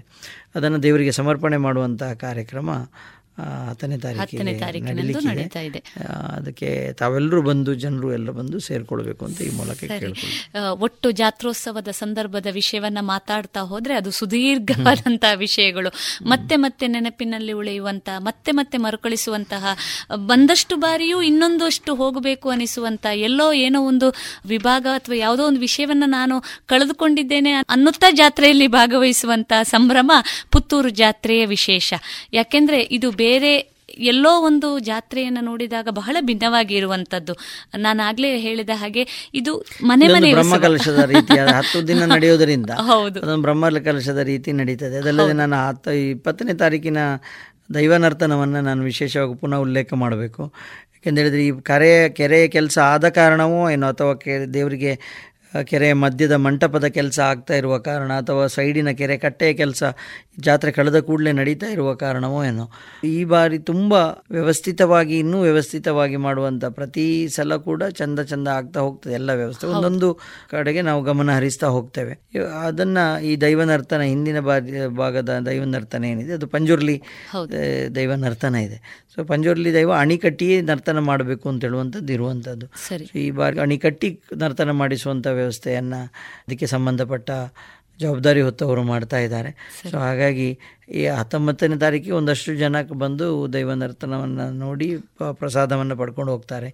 ಸೊ ಇಪ್ಪತ್ತನೇ ತಾರೀಕಿಗೆ ಕೂಡ ಈ ರೀತಿ ದೈವ ನರ್ತನವನ್ನು ನೋಡಿ ಪ್ರಸಾದ ಮೂಲ್ಯ ಪಡ್ಕೊಂಡು ಹೋಗುವಂಥ ಒಂದು ಭಾಗ್ಯ ಜನರಿಗೆ ವಿಶೇಷವಾಗಿ ಒದಗಿ ಬರಲಿ ಬರಬೇಕು ಅಂತೇಳಿ ಮಹಾಲಿಂಗೇಶ್ವರ ಅನುಗ್ರಹಿಸಬೇಕು ಅಂತೇಳಿ ನಮ್ಮ ಒಂದು ಪ್ರಾರ್ಥನೆ. ಒಟ್ಟು ಬಹಳಷ್ಟು ವಿಷಯಗಳನ್ನು ನಮ್ಮ ಶ್ರೋತೃ ಬಾಂಧವರ ಜೊತೆಗೆ ಹಂಚಿಕೊಂಡಿದ್ದೀರಿ. ವ್ಯವಸ್ಥೆಯ ದೃಷ್ಟಿಯಲ್ಲಿ ಹೇಳುವುದಾದರೆ ಇನ್ನೊಂದು ನಾನು ಉಲ್ಲೇಖ ಮಾಡಬೇಕು ಅಂತ ಹೇಳಿದ್ರೆ, ಅವಭೃತ ಸ್ನಾನಕ್ಕೆ ಹೋಗುವ ಸಂದರ್ಭದಲ್ಲಿ ಅಲ್ಲಿ ಒಂದು ಎರಡು ಮೂರು ಕಡೆಗಳಲ್ಲಿ ಮೂರು ಮೂರು ತಾತ್ಕಾಲಿಕ ಶೌಚಾಲಯದ ವ್ಯವಸ್ಥೆ ಮಹಿಳೆಯರಿಗೋಸ್ಕರ, ಮಾತಾ ಭಗಿನಿಯರಿಗೋಸ್ಕರ ವ್ಯವಸ್ಥೆಯನ್ನು ಮಾಡಲಾಗ್ತದೆ. ಹಾಗೆಯೇ ವೀರಮಂಗಲದಲ್ಲಿ ಕೂಡ ಇದನ್ನು ವ್ಯವಸ್ಥೆಯನ್ನು ಮಾಡಲಾಗ್ತದೆ ಅಂತೇಳುವಂಥದ್ದನ್ನು ಗಮನಿಸಿಕೊಂಡು, ವೀರಮಂಗಲದಲ್ಲಿ ದೇವರ ಅನುಗ್ರಹದಿಂದ ಮೊದಲು ಮೊದಲೇ ಬಹಳಷ್ಟು ಸಮಯದಿಂದ ಕೇಸನ್ನು ನಡೆಸ್ಕೊಂಡು ಬರ್ತಾ ಇದ್ದಾರೆ. ಅಲ್ಲಿ ವೀರಮಂಗಲ ಕಟ್ಟೆಯವರೊಬ್ಬರು ಅಲ್ಲಿಯ ಅನ್ಯಮತೀಯರು ಭಾಳ ಸಹಕಾರ ಅಲ್ಲಿ ಅಂದರೆ ನನ್ನ ನಮ್ಮ ಹಿರಿಯ ಮಾತೆಯಲ್ಲಿ ನಮಗೊಬ್ಬರು ದೇವಸ್ಥಾನಕ್ಕೆ ಹತ್ತು ಸೆಂಟ್ಸ್ ಜಾಗವನ್ನು ಅವರು ಕೊಟ್ಟಿದ್ದರು. ಅದು ನಮಗೆ ಇನ್ನೂ ರೆಕಾರ್ಡ್ ಆಗಿರಲಿಲ್ಲ. ಅದರ ಬಗ್ಗೆ ಕೇಸ್ ನಡೆಸ್ತಾ ಇದ್ರು ಅಲ್ಲಿ ಕಟ್ಟೆಯವರು. ಅದು ಈಗ ಒಂದು ಹಂತಕ್ಕೆ ಬಂದು ಅಲ್ಲಿ ಆ ಹತ್ತು ಸೆಂಟ್ಸನ್ನು ನಮಗೆ ದೇವಸ್ಥಾನದ ಹೆಸರಿಗೆ ಮಾಡುವ ವಿಷಯಕ್ಕೆ ಒಂದು ಹಂತಕ್ಕೆ ಬಂದಿದೆ. ಹಾಗೆ ಒಂದು ಐದು ಸೆಂಟ್ಸನ್ನು ಅಲ್ಲಿ ನಮ್ಮ ದೇವಸ್ಥಾನದ ಭಕ್ತರೊಬ್ಬರು ಅದನ್ನು ಖರೀದಿಸಿ ದೇವಸ್ಥಾನಕ್ಕೆ ಕೊಡಲಿಕ್ಕೆ ಉತ್ಸುಕರಾಗಿದ್ದಾರೆ. ಆ ನಿಟ್ಟಿನಲ್ಲಿ ಅದು ಅಲ್ಲಿಯ ಗೊಂದಲ ನಿವಾರಣೆ ಆದ್ದರಿಂದಾಗಿ ವೀರಮಂಗಲದ ಹದಿನೈದು ಸೆಂಟ್ಸು ಜಾಗದಲ್ಲಿ ಸುತ್ತ ಆವರಣಗೋಡೆಯನ್ನು ತಾಲೂಕ್ ಪಂಚಾಯತ್ ವತಿಯಿಂದ ಈ ದೇವಳದ ಎಕ್ಸಿಕ್ಯೂಟಿವ್ ಆಫೀಸರ್ ಆದ ನವೀನ್ ಭಂಡಾರಿಯವರು ಮಾಡಿಸಿಕೊಡ್ತಾ ಇದ್ದಾರೆ. ಭಕ್ತಾದಿಗಳ ಒಂದು ದೇಣಿಗೆಯಿಂದ ಇಂಟರ್ಲಾಕ್ ಮತ್ತು ಕಟ್ಟೆಯ ಮೇಲೆ ಗ್ರಾನೈಟನ್ನು ಹಾಸುವ ಕೆಲಸ ಮಾಡಲಾಗಿದೆ. ಮೈನರ್ ಇರಿಗೇಷನ್ ವತಿಯಿಂದ ಅಲ್ಲಿ ಎದುರುಗಡೆ ತಡೆಗೋಡೆ ನಿಲ್ಲಿಸುವಂಥ ವ್ಯವಸ್ಥೆಯನ್ನು ಕೂಡ ಮಾಡಲಾಗಿದೆ. ವಿಶೇಷವಾಗಿ ಇನ್ನೊಂದು ನಾನು ಉಲ್ಲೇಖ ಮಾಡಬೇಕಾದ್ದೇನು ಅಂತ ಹೇಳಿದರೆ, ಕಳೆದ ವರ್ಷವೇ ನಾವು ಈ ಬಗ್ಗೆ ಪ್ರಯತ್ನ ಮಾಡಿದ್ದೆವು, ತ್ಯಾಜ್ಯವನ್ನು ಸರಿಯಾಗಿ ಸಂಪನ್ಮೂಲವಾಗಿ ನಿರ್ವಹಣೆ ಮಾಡುವ ರೀತಿಯಲ್ಲಿ. ನಿತ್ಯದ ತ್ಯಾಜ್ಯವನ್ನು ಕೂಡ ಈಗ ಒಂದು ಸಣ್ಣ ತ್ಯಾಜ್ಯ ನಿರ್ವಹಣಾ ಘಟಕದ ಮೂಲಕ ನಮ್ಮ ಕಾರ್ಯನಿರ್ವಹಣಾಧಿಕಾರಿಯವರ ಒಂದು ನೇತೃತ್ವದಲ್ಲಿ ಅದನ್ನು ಸಂಪನ್ಮೂಲವಾಗಿ ಅಂದರೆ ಸಾವಯವ ಗೊಬ್ಬರವಾಗಿ ಪರಿವರ್ತಿಸಲಾಗಿದೆ. ಅದನ್ನು ಖರೀದಿ ಮಾಡಲಿಕ್ಕೆ ಸುಮಾರು ಕೆ ಜಿ ಒಂದರ ಎಂಟು ರೂಪಾಯಿ ರೀತಿಯಲ್ಲಿ ಖರೀದಿಸಲಿಕ್ಕೆ ಜನ ತಗೊಳ್ತಾ ಇದ್ದಾರೆ. ಸರಿ, ಅದೇ ರೀತಿ ಜಾತ್ರೆಯನ್ನು ಕೂಡ ಶೂನ್ಯ ತ್ಯಾಜ್ಯ ಜಾತ್ರೆ ಮಾಡಬೇಕು ಅಂತೇಳಿ ಒಂದು ಉದ್ದೇಶವನ್ನು ನಾವು ಹೊಂದಿದ್ದೇವೆ. ಸರಿ, ಶೂನ್ಯ ತ್ಯಾಜ್ಯ ಅಂತೇಳಿ ಹೇಳಿದರೆ ಜಾತ್ರೆಯಲ್ಲಿ ತ್ಯಾಜ್ಯ ಉತ್ಪನ್ನ ಆಗುವುದಿಲ್ಲ ಅಂತೇಳಿ ಅಲ್ಲ. ಯಾವ್ದಾದ್ರು ಒಂದು ತಿಂಡಿ ತಿಂದಾಗ ಅಥವಾ ಒಂದು ವಸ್ತು ಬಂದಾಗ ಒಂದು ಉಪಯೋಗ ಆದಾಗ ತ್ಯಾಜ್ಯ ಬರುವಂಥದ್ದು ಬಹಳಷ್ಟು ಸಹಜ, ಬಂದೇ ಬರ್ತದೆ. ಆದರೆ ಜನರಲ್ಲಿ ಕೇಳಿಕೊಳ್ಳುವುದು ಇಷ್ಟೇ. ನಾವು ಈಗಾಗಲೇ ವ್ಯಾಪಾರಸ್ಥರಲ್ಲಿ ಕೇಳ್ಕೊಂಡಿದ್ದೇವೆ, ಅಲ್ಲಿ ಹಸಿ ಕಸ ಒಣ ಕಸವನ್ನು ಡಬ್ಬಿಯನ್ನು ಇಡ್ಲಿ, ಅದನ್ನು ಇಡ್ತೇವೆ, ಅದರಲ್ಲಿ ಹಾಕಬೇಕು, ವಿಂಗಡಿಸಿ ಹಾಕೊಳ್ಳಿ. ಯಾಕೆಂತೇಳಿ ಹೇಳಿದರೆ ಅದನ್ನು ದೇವಸ್ಥಾನದ ವತಿಯಿಂದ ಇನ್ನೊಂದು ದೊಡ್ಡ ತ್ಯಾಜ್ಯ ನಿರ್ವಹಣಾ ಘಟಕ, ಸಾಲಿಡ್ ವೇಸ್ಟ್ ಗಣ್ಣ ತ್ಯಾಜ್ಯ ನಿರ್ವಹಣಾ ಘಟಕವನ್ನು ಈಗಾಗಲೇ ಮಾಡಲಾಗಿದೆ. ಅದು ಧಾರ್ಮಿಕ ದತ್ತಿ ಇಲಾಖೆಯವರ ಒಂದು ನಿರ್ದೇಶನದ ಮೇರೆಗೆ ಅವರ ಪ್ಲಾನ್ ಇದೆ. ಅದರ ಮುಖಾಂತರ ನಮ್ಮ ಒಂದು ಆಸಕ್ತಿದಾಯಕವಾದ ವಿಷಯವಾದ್ದರಿಂದ ಅದನ್ನು ಈಗಾಗಲೇ ಮಾಡಲಾಗಿದೆ. ಅದರಲ್ಲಿ ಎಲ್ಲ ಏನು ಹಸಿ ತ್ಯಾಜ್ಯ ಇದೆ ಅದನ್ನು ನಾವು ಅದರಲ್ಲೇ ಹಾಕಬೇಕು ಅಂತ ಹೇಳುವ ಉದ್ದೇಶವನ್ನು ಹೊಂದಿದ್ದೇವೆ. ಅದರಲ್ಲೇ ಹಾಕಿ ಅಂದರೆ ದೇವಸ್ಥಾನದ ಆವರಣದಿಂದ ಈ ಹದಿನೆಂಟು ಎಕರೆ ಜಾಗ ಏನಿದೆ ಅಲ್ಲಿ ಉತ್ಪನ್ನವಾದ ತ್ಯಾಜ್ಯ ಏನಿದೆ ಅದು ಅಲ್ಲೇ ಸಂಸ್ಕರಣಗೊಳ್ಳುವ ರೀತಿಯಲ್ಲಿ ಹಾಕಬೇಕು. ಅದನ್ನು ಹೊರಗಡೆಗೆ ತಗೊಂಡು ಹೋಗುವ ಹಾಗೆ ಆಗಬಾರದು ಅಂತ ಹೇಳುವಂಥದ್ದು ನಮ್ಮ ಉದ್ದೇಶ.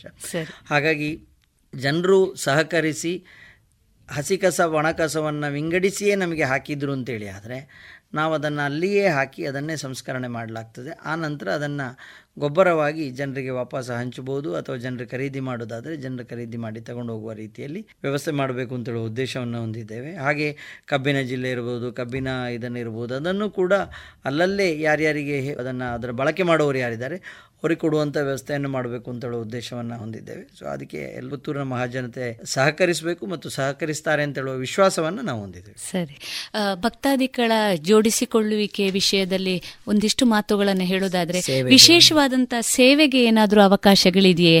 ಬ್ರಹ್ಮರಥೋತ್ಸವ ಸೇವೆಯನ್ನ ಪ್ರತಿ ವರ್ಷ ಒಂದು ಎರಡು ವರ್ಷದಿಂದ ಮಾಡಿಕೊಳ್ತಾ ಬರ್ತಾ ಇದ್ದೇವೆ. ಹಿಂದೆ ಒಬ್ಬರು ಮಾತ್ರ ಅಂದರೆ ಆ ಸೇವೆಗೆ ಯಾರಿಗೂ ಅವಕಾಶ ಇತ್ತು, ಅದು ಜನರಿಗೆ ಗೊತ್ತಿರಲಿಲ್ಲ.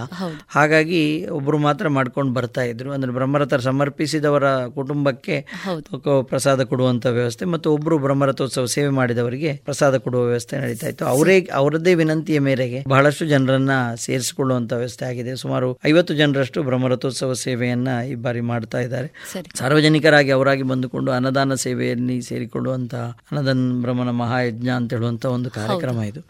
ಮಹಾಯಜ್ಞವೇ ಅದು. ಒಂದು ಲಕ್ಷ ಜನಕ್ಕಿಂತ ಜಾಸ್ತಿ ಊಟ ಉಪಚಾರವನ್ನು ತಗೊಳ್ಳುವ ಕಾರಣ ಅದರಲ್ಲೂ ಸೇರಿಸಿಕೊಳ್ಳು ಸೇರಿಕೊಳ್ಳಬಹುದು ಅಂತ ಹೇಳುವಂತದನ್ನು ವಿಶೇಷವಾಗಿ ಉಲ್ಲೇಖ ಮಾಡ್ತಾ ಇದ್ದಾರೆ. ಮುಂದಿನ ದಿನಗಳಲ್ಲಿ ಇನ್ನಷ್ಟು ಕಾರ್ಯಗಳು ತಮ್ಮ ಆಡಳಿತ ಅವಧಿಯಲ್ಲಿ ಎಲ್ಲರ ಜೋಡಿಸಿಕೊಳ್ಳುವಿಕೆಯೊಂದಿಗೆ ನಡೆಯಲಿ ಅಂತ ತಮಗೆ ವಿಶೇಷವಾಗಿ ಶುಭವನ್ನು ಹಾರೈಸ್ತಾ, ಕೊನೆಯದಾಗಿ ಪುತ್ತೂರು ಹತ್ತೂರ ಒಡೆಯನ ಜಾತ್ರೋತ್ಸವದ ಸಂದರ್ಭದಲ್ಲಿ ವಿಶೇಷವಾಗಿ ಭಕ್ತಾದಿಗಳಿಗೆ ತಾವೇನು ಹೇಳಬಯಸ್ತೀರಿ? ಇದೊಂದು ಅಧಿಕಾರ ಅಂತೇಳಿ ಹೇಳೋದಕ್ಕಿಂತಲೂ ಸೇವೆಗೆ ಬಂದಂತಹ ಒಂದು ಭಾಗ್ಯ. ಹಾಗಾಗಿ ಒಂದಷ್ಟು ಜವಾಬ್ದಾರಿ, ಒಂದಷ್ಟು ಸೇವಾ ಅಧಿಕಾರ ಅಂತ ಹೇಳುವಂಥ ಸೇವೆಯ ಅಧಿಕಾರ ಅಂತ ಹೇಳೋದು, ಪ್ರಥಮ ಸೇವೆಯ ಅಧಿಕಾರ ಅಂತ ಹೇಳುವಂಥದ್ದನ್ನು ಹೇಳ್ಬೋದು ಅಂತೇಳಿ ಹೇಳ್ತಾ, ಆಶಿಸಿ ಬಂದದ್ದಂತಂದಲ್ಲ, ದೇವರು ಕರೆದು ಸೇವೆ ಮಾಡಬೇಕು ಅಂತೇಳಿ ಹೇಳಿದಾಗ ಖಂಡಿತವಾಗಿ ಅಂತೇಳುವ ರೀತಿಯಲ್ಲಿ ಈ ಒಂದು ಸೇವಾ ಒಂದು ಜವಾಬ್ದಾರಿಯನ್ನು ವಹಿಸ್ಕೊಂಡಿದ್ದೇನೆ. ನಮ್ಮಿಂದ ಆಗುವಂತಹ ಕೆಲಸಗಳನ್ನು ಮಾಡಬೇಕು ಅಂತೇಳುವಂಥದ್ದರಿಂದ ಯೋಚನೆಯಲ್ಲಿ ಮನಸ್ಸಿಗೆ ಏನು ತೋಚಿತು, ಯಾವ ರೀತಿಯಲ್ಲಿ ದೇವಸ್ಥಾನಕ್ಕೆ ಜನರನ್ನು ಇನ್ನಷ್ಟು ಬರಲಿಕ್ಕೆ ಮಾಡುವ ರೀತಿಯಲ್ಲಿ ಏನು ಮಾಡಬೇಕು ಅಂತೇಳೋದನ್ನು ನಾವೆಲ್ಲ ವ್ಯವಸ್ಥಾಪನಾ ಸಮಿತಿಯವರು, ಸದಸ್ಯರು, ಹಾಗೆ ತಂತ್ರಿಗಳು ಮತ್ತು ಎಲ್ಲ ಬಾಂಧವರು ಸೇರಿಕೊಂಡು ಈ ರೀತಿಯ ಯೋಜನೆಗಳನ್ನು ಮಾಡ್ತಾ ಇದ್ದೇವೆ. ಆ ಮುಖಾಂತರ ಮಹಾಲಿಂಗೇಶ್ವರನ ಅನುಗ್ರಹ ಇನ್ನಷ್ಟು ಹೆಚ್ಚು ಜನರಿಗೆ ಸಿಗಲಿ ಅಂತೇಳುವ ಮೂಲಕ ಹೇಳೋದರ ಮೂಲಕ ಅದಕ್ಕೆ ಒಂದಷ್ಟು ವ್ಯವಸ್ಥೆಗಳನ್ನು ಈಗಾಗಲೇ ಏನು ಮಾಸ್ಟರ್ ಪ್ಲ್ಯಾನ್ ಅಂತ ಹೇಳುವಂಥದ್ದನ್ನು ತಮಗೆಲ್ಲ ಗೊತ್ತಿದೆ. ಅದನ್ನು ಮಹಾಯೋಜನೆ, ಮಹಾಭಿವೃದ್ಧಿ ಯೋಜನೆ, ಅದಕ್ಕೆ ಈಗಾಗಲೇ ಆರ್ಕಿಟೆಕ್ಟನ್ನು ಈಗಾಗಲೇ ಎಂಡೋಮೆಂಟ್ ಮತ್ತು ಧರ್ಮಾದಾಯ ಇಲಾಖೆಯವರು ಈಗಾಗಲೇ ಆಯ್ಕೆ ಮಾಡಿದ್ದಾರೆ. ಶ್ರೀಮಂತ ಅನೂಪ್ ಅಂತ ಹೇಳುವವರನ್ನು ಈಗಾಗಲೇ ಆಯ್ಕೆ ಮಾಡಿದ್ದಾರೆ. ಅವರ ಒಂದು ಮಾರ್ಗದರ್ಶನದಲ್ಲಿ ಪುತ್ತೂರಿನವರೇ ಆದ ಆರ್ಕಿಟೆಕ್ಟ್ಗಳು, ಇಂಜಿನಿಯರ್ಗಳು, ಪರಿಕಲ್ಪನಾದ ರಾಮ್ ರಾಮ್ ಪ್ರಕಾಶ್ ಮತ್ತು ಆಕರ್ಷ್ ಇಂಜಿನಿಯರ್ ಇದ್ದಾರೆ, ಹಾಗೂ ಪಿ ಡಬ್ಲ್ಯೂ ಡಿಯ ಕನಿಷ್ಕಾ ಅವರಿದ್ದಾರೆ. ಇವರೆಲ್ಲರ ಒಂದು ಒಗ್ಗೂಡುವಿಕೆಯಿಂದ, ಹಾಗೆ ಈಗಾಗಲೇ ನಾನು ಹೇಳಿದ ಘಾಟೆಯವರು, ಶಿವಪ್ರಸಾದ್, ಇಂಥ ಇಂಜಿನಿಯರ್ಗಳು ಮತ್ತು ಎಲ್ಲರ ಸೇರುವಿಕೆಯಿಂದ ಜಗನ್ನಿವಾಸರ ಅವರ ಮಾರ್ಗದರ್ಶನದಲ್ಲಿ ಶ್ರೀಯುತ ಪ್ರಸಾದ್ ಮುನಿಯಂಗಳವರ ಒಂದು ವಾಸ್ತು ತಜ್ಞರಾಗಿ ಅವರು ನಮಗೆ ಮುನ್ನಡೆಸುವ ರೀತಿಯಲ್ಲಿ ಇದನ್ನು ಮುನ್ನಡೆಸಬೇಕು ಅಂತ ಹೇಳುವಂಥ ಯೋಚನೆಯನ್ನು ಹೊಂದಿದ್ದೇವೆ. ಆ ಒಂದು ಕಾರ್ಯಕ್ರಮದಲ್ಲಿ, ಆ ಒಂದು ಸಂದರ್ಭದಲ್ಲಿ ಪುತ್ತೂರಿನ ಎಲ್ಲರೂ, ಪ್ರತಿಯೋರ್ವರು, ಅಂದರೆ ನನ್ನದು ಸಂಕಲ್ಪ, ಈ ಸಂಕಲ್ಪ ನನ್ನದು ಅಂತೇಳುವಂತಹ ಸಮಗ್ರ ಜಿ ದೇವಸ್ಥಾನದ ಹದಿನೆಂಟು ಎಕರೆ ಜಾಗ ಏನಿದೆ ನನ್ನ ಸಮಗ್ರ ಅಭಿವೃದ್ಧಿಗೆ ನನ್ನ ಸಂಕಲ್ಪ ಅಂತೇಳುವುದನ್ನು ಕೂಡ ಸೇರಿಕೊಂಡು ಒಂದಷ್ಟು ಸೇವೆಯನ್ನು ಮಾಡಲಿಕ್ಕೆ ಅವರು ಸೇರಿಕೊಳ್ಬೇಕು ಅಂತೇಳುವುದನ್ನು ಹೇಳ್ತಾ, ಜಾತ್ರೋತ್ಸವಕ್ಕೆ ಎಲ್ಲರೂ ಬರಬೇಕು, ಬಹಳ ಸುಂದರವಾಗಿ ಈ ಜಾತ್ರೋತ್ಸವವನ್ನು ನೆರವೇರಿಸೋಣ ಅಂತೇಳಿ ಕೇಳ್ಕೊಳ್ತಾ ಇದ್ದೀನಿ. ಬಹಳ ಸಂತೋಷ. ಮಹಾಲಿಂಗೇಶ್ವರ ದೇವಸ್ಥಾನದ ಆಡಳಿತ ಸಮಿತಿಯ ಅಧ್ಯಕ್ಷರ ನೆಲೆಯಲ್ಲಿ ಬಹಳಷ್ಟು ವಿಷಯಗಳನ್ನು ನಮ್ಮ ಶ್ರೋತೃ ಬಾಂಧವರ ಜೊತೆಗೆ ಹಂಚಿಕೊಂಡಿದ್ದೀರಿ. ಭಗವಂತನ ಆರಾಧನೆ ಬಹುಶಃ ನಮ್ಮೆಲ್ಲರ ಮುಕ್ತಿಗೆ ಒಂದು ಮಾರ್ಗ ಅಂತ ತಿಳಿದುಕೊಳ್ತಾ, ಜಾತ್ರೋತ್ಸವದ ಈ ಹತ್ತು ದಿನಗಳ ಸಂದರ್ಭದಲ್ಲಿ ಒಂದಲ್ಲ ಒಂದು ರೀತಿಯಲ್ಲಿ ನಮ್ಮನ್ನು ಜೋಡಿಸಿಕೊಳ್ತಾ ಮಹಾಲಿಂಗೇಶ್ವರನ ಅನುಗ್ರಹಕ್ಕೆ ನಾವೆಲ್ಲರೂ ಪಾತ್ರರಾಗೋಣ ಅಂತ ಹೇಳ್ತಾ, ಇಷ್ಟು ಹೊತ್ತು ನಮ್ಮ ಶ್ರೋತೃ ಬಾಂಧವರ ಜೊತೆಗೆ ಬಹಳಷ್ಟು ಮಾಹಿತಿಗಳನ್ನು ಹಂಚಿಕೊಂಡಿದ್ದೀರಿ. ರೇಡಿಯೋ ಪಾಂಚಜನ್ಯದ ಪರವಾಗಿ ತಮಗೆ ತುಂಬು ಹೃದಯದ ಧನ್ಯವಾದಗಳು, ವಂದನೆಗಳು. ಇದುವರೆಗೆ ಹತ್ತೂರ ಒಡೆಯನ ಜಾತ್ರೋತ್ಸವದ ಬರದ ಸಿದ್ಧತೆ ಈ ವಿಚಾರದ ಕುರಿತು ದೇವಸ್ಥಾನದ ವ್ಯವಸ್ಥಾಪನಾ ಸಮಿತಿ ಅಧ್ಯಕ್ಷರಾಗಿರುವಂತಹ ಶ್ರೀಯುತ ಕೇಶವ ಪ್ರಸಾದ್ ಮುಳಿಯ ಅವರ ಸಂದರ್ಶನವನ್ನ ಕೇಳಿದಿರಿ.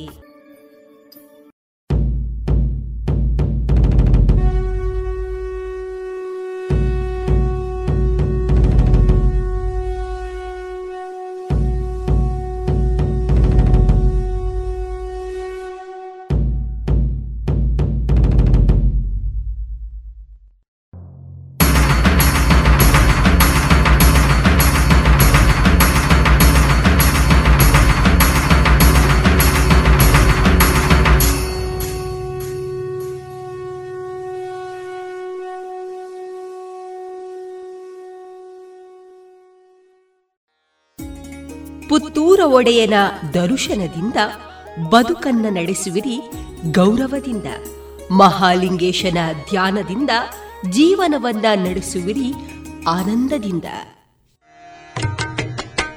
ಪುತ್ತೂರು ಶ್ರೀ ಮಹಾಲಿಂಗೇಶ್ವರ ದೇವಸ್ಥಾನದ ವರ್ಷಾವಧಿ ಜಾತ್ರೆ ಇದೇ ಏಪ್ರಿಲ್ ಹತ್ತರಿಂದ ಇಪ್ಪತ್ತರವರೆಗೆ. ಪುತ್ತೂರ ಜಾತ್ರೆ ಎಂದೇ ಹೆಸರಾದ ಹತ್ತೂರ ಒಡೆಯನ ಉತ್ಸವ ಏಪ್ರಿಲ್ ಹತ್ತರಂದು ಬೆಳಿಗ್ಗೆ ಧ್ವಜಾರೋಹಣ, ಕುರಿಯ ಮಾಡಾವು ಎಳ್ಳಾಡು ಗುತ್ತುವಿನವರಿಂದ ಮಧ್ಯಾಹ್ನ ಅನ್ನ ಸಂತರ್ಪಣೆ, ರಾತ್ರಿ ಅಂಕುರಾರ್ಪಣ, ಬಲಿ ಹೊರಟು ಉತ್ಸವ, ಬೊಳುವಾರು, ಶ್ರೀರಾಮಪೇಟೆ, ಕಾರ್ಜಾಲು, ರಕ್ತೇಶ್ವರಿ ದೇವಸ್ಥಾನ, ಕಲ್ಲೇಗ ಕರ್ಮಲ ಸವಾರಿಯೊಂದಿಗೆ ವೈಭವದಿಂದ ನಡೆಯಲಿದೆ ಪುತ್ತೂರ ಒಡೆಯನ ಜಾತ್ರೆ. ಏಪ್ರಿಲ್ ಹತ್ತು ಮಹಾಲಿಂಗನ ವೈಭವದ ಜಾತ್ರೋತ್ಸವದ ಅಂಗವಾಗಿ ನಡೆಯುವಂತಹ ಸಾಂಸ್ಕೃತಿಕ ಕಾರ್ಯಕ್ರಮದಲ್ಲಿ ಸಂಜೆ ಐದು ಮೂವತ್ತರಿಂದ ಆರು ಮೂವತ್ತರವರೆಗೆ ಪುತ್ತೂರಿನ ಗಾನ ಪ್ರತಿಭೆಗಳಿಂದ ಭಕ್ತಿ ರಸಮಂಜರಿ, ಆರು ಮೂವತ್ತರಿಂದ ಆರು ನಲವತ್ತರವರೆಗೆ ಶಶಿಕಿರಣ್ ಎಸ್ ಕುಲಶೇಖರ ಮಂಗಳೂರು ಇವರಿಂದ ಭರತನಾಟ್ಯ, ಆರು ನಲವತ್ತರಿಂದ ಆರು ಐವತ್ತರವರೆಗೆ ತನುಷಾ ಅರಸಿನಮಕ್ಕಿ ಅವರಿಂದ ಭರತನಾಟ್ಯ, ಆರು ಐವತ್ತರಿಂದ ಏಳರವರೆಗೆ ಕುಮಾರಿ ಅನರ್ಘ್ಯ ಪಾಂಗಳಾಯ್ ಪುತ್ತೂರು ಅವರಿಂದ ದೇವರ ನಾಮ ದಾಸರ ಪದಗಳು, ಏಳರಿಂದ ಎಂಟರವರೆಗೆ ಅನನ್ಯ ನಾರಾಯಣ ಮತ್ತು ಬಳಗ ಮಂಗಳೂರು ಅವರಿಂದ ಸಂಗೀತ ಸುಧೆ, ಎಂಟರಿಂದ ಎಂಟು ನಲವತ್ತ ಐದರವರೆಗೆ ಬಾರಿಸು ಕನ್ನಡ ಡಿಂಡಿಮವ ಪುತ್ತೂರು ತಂಡದವರಿಂದ ಸಾಂಸ್ಕೃತಿಕ ವೈವಿಧ್ಯ, ಎಂಟು ನಲವತ್ತ ಐದರಿಂದ ಒಂಬತ್ತು ನಲವತ್ತ ಐದರವರೆಗೆ ಶ್ರೀಕೃಷ್ಣ ಯುವಕ ಮಂಡಲ ರಿಜಿಸ್ಟರ್ ಸಿಟಿಗುಡ್ಡೆ ನೆಹರು ನಗರ ಇವರಿಂದ ಸಾಂಸ್ಕೃತಿಕ ವೈವಿಧ್ಯ, ಒಂಬತ್ತು ನಲವತ್ತ ಐದರಿಂದ ಹತ್ತು ಹದಿನೈದರವರೆಗೆ ವಿಶ್ವಕಲಾ ನಿಕೇತನ ಕುತ್ಕಾಡಿ ನಾಯನಾವೀರೈ ಅವರ ತಂಡದವರಿಂದ ಭರತನಾಟ್ಯ. ಏಪ್ರಿಲ್ ಹತ್ತರಂದು ನಡೆಯುವಂತಹ ಧಾರ್ಮಿಕ ಹಾಗೂ ಸಾಂಸ್ಕೃತಿಕ ಕಾರ್ಯಕ್ರಮದಲ್ಲಿ ಎಲ್ಲ ಭಗವದ್ಭಕ್ತರು ಪಾಲ್ಗೊಂಡು ಶ್ರೀದೇವರ ಕೃಪೆಗೆ ಪಾತ್ರರಾಗಿ.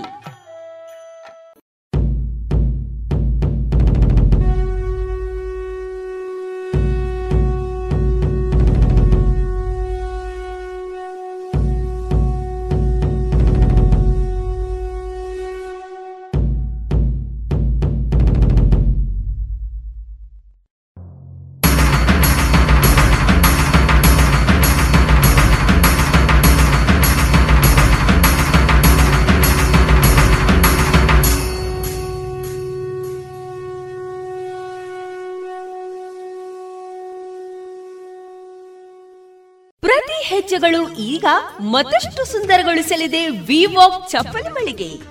ನಿತ್ಯ ಬಳಕೆಗೆ, ಮದುವೆ ಸಮಾರಂಭಕ್ಕೆ, ಶಾಲಾ ಮಕ್ಕಳಿಗೆ, ಪುಟ್ಟ ಪುಟ್ಟ ಪುಟಾಣಿಗಳಿಗೆ, ಕಾಲೇಜು ವಿದ್ಯಾರ್ಥಿಗಳಿಗೆ, ಮಧು ಮಕ್ಕಳಿಗೆ, ನಿರಂತರ ನಿಂತು ಕೆಲಸ ಮಾಡುವವರಿಗೆ, ವಾಕಿಂಗ್ಗೆ ಸರಿ ಹೊಂದುವ ಶೂಗಳು, ವೆಸ್ಟರ್ನ್ ಉಡುಪುಗಳಿಗೂ ತೋಟದ ಬಳಕೆಗೂ ಸರಿ ಹೊಂದುವ ಚಪ್ಪಲಿಗಳು ಇದೀಗ ವಿವಾಕ್ನಲ್ಲಿ.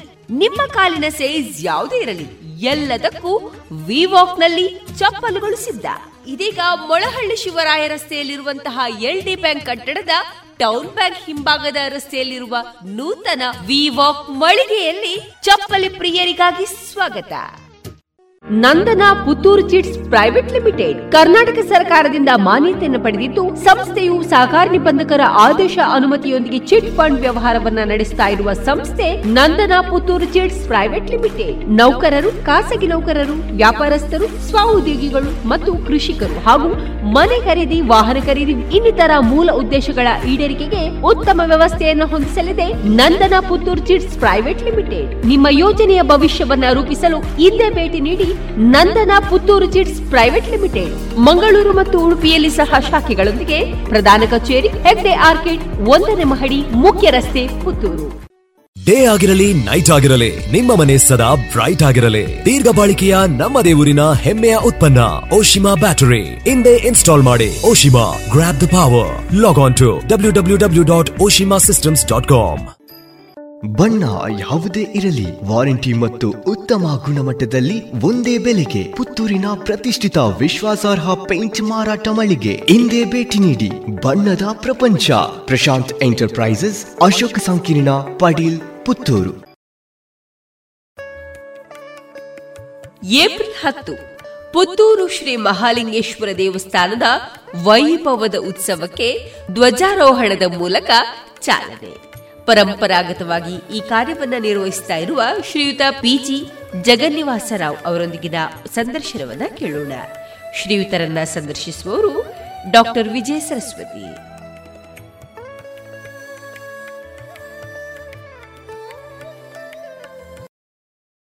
ಪುತ್ತೂರು ಮಹಾಲಿಂಗೇಶ್ವರ ದೇವರ ವೈಭವದ ಜಾತ್ರೋತ್ಸವ ಪ್ರಾರಂಭವಾಗುವುದು ಏಪ್ರಿಲ್ ಹತ್ತರ ದಿನ ಧ್ವಜಾರೋಹಣ ನಡೆಯುವುದರಿಂದ. ಹಲವಾರು ವರ್ಷಗಳಿಂದ, ನಮ್ಮ ತಿಳುವಳಿಕೆಗೆ ಬಂದಂತೆ ಹಲವಾರು ವರ್ಷಗಳಿಂದ ಆ ಧ್ವಜಾರೋಹಣ ನಡೆಸುವ ಸಂಪೂರ್ಣ ನೇತೃತ್ವವನ್ನು ವಹಿಸಿಕೊಂಡಿರುವಂತವರು ತಾವು. ಈ ಒಟ್ಟು ಧ್ವಜಾರೋಹಣ ದಿನ ನಡೆಯುವ ವಿಧಿವಿಧಾನಗಳು ಏನು, ಮತ್ತೆ ಆ ಗರುಡನನ್ನ ಏರಿಸುವಂತಹ ಕ್ರಮ ಏನು, ಅದರ ಹಿನ್ನೆಲೆ ಏನು, ಅದರ ಬಗ್ಗೆ ಒಂದಿಷ್ಟು ಮಾಹಿತಿಯನ್ನು ನೀಡ್ತೀರಾ?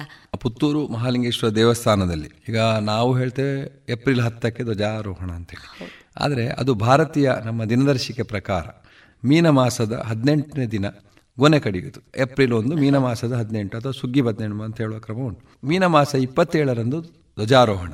ಇದು ನಮ್ಮ ಪದ್ಧತಿ, ಸೌರಮಾನ ಪದ್ಧತಿಯಲ್ಲಿ ದೇವಸ್ಥಾನದಲ್ಲಿ ಉತ್ಸವಗಳು, ವಾರ್ಷಿಕೋತ್ಸವಗಳು ಹೆಚ್ಚಾಗಿ ದೇವಸ್ಥಾನಗಳಲ್ಲಿ ನಡೀತದೆ.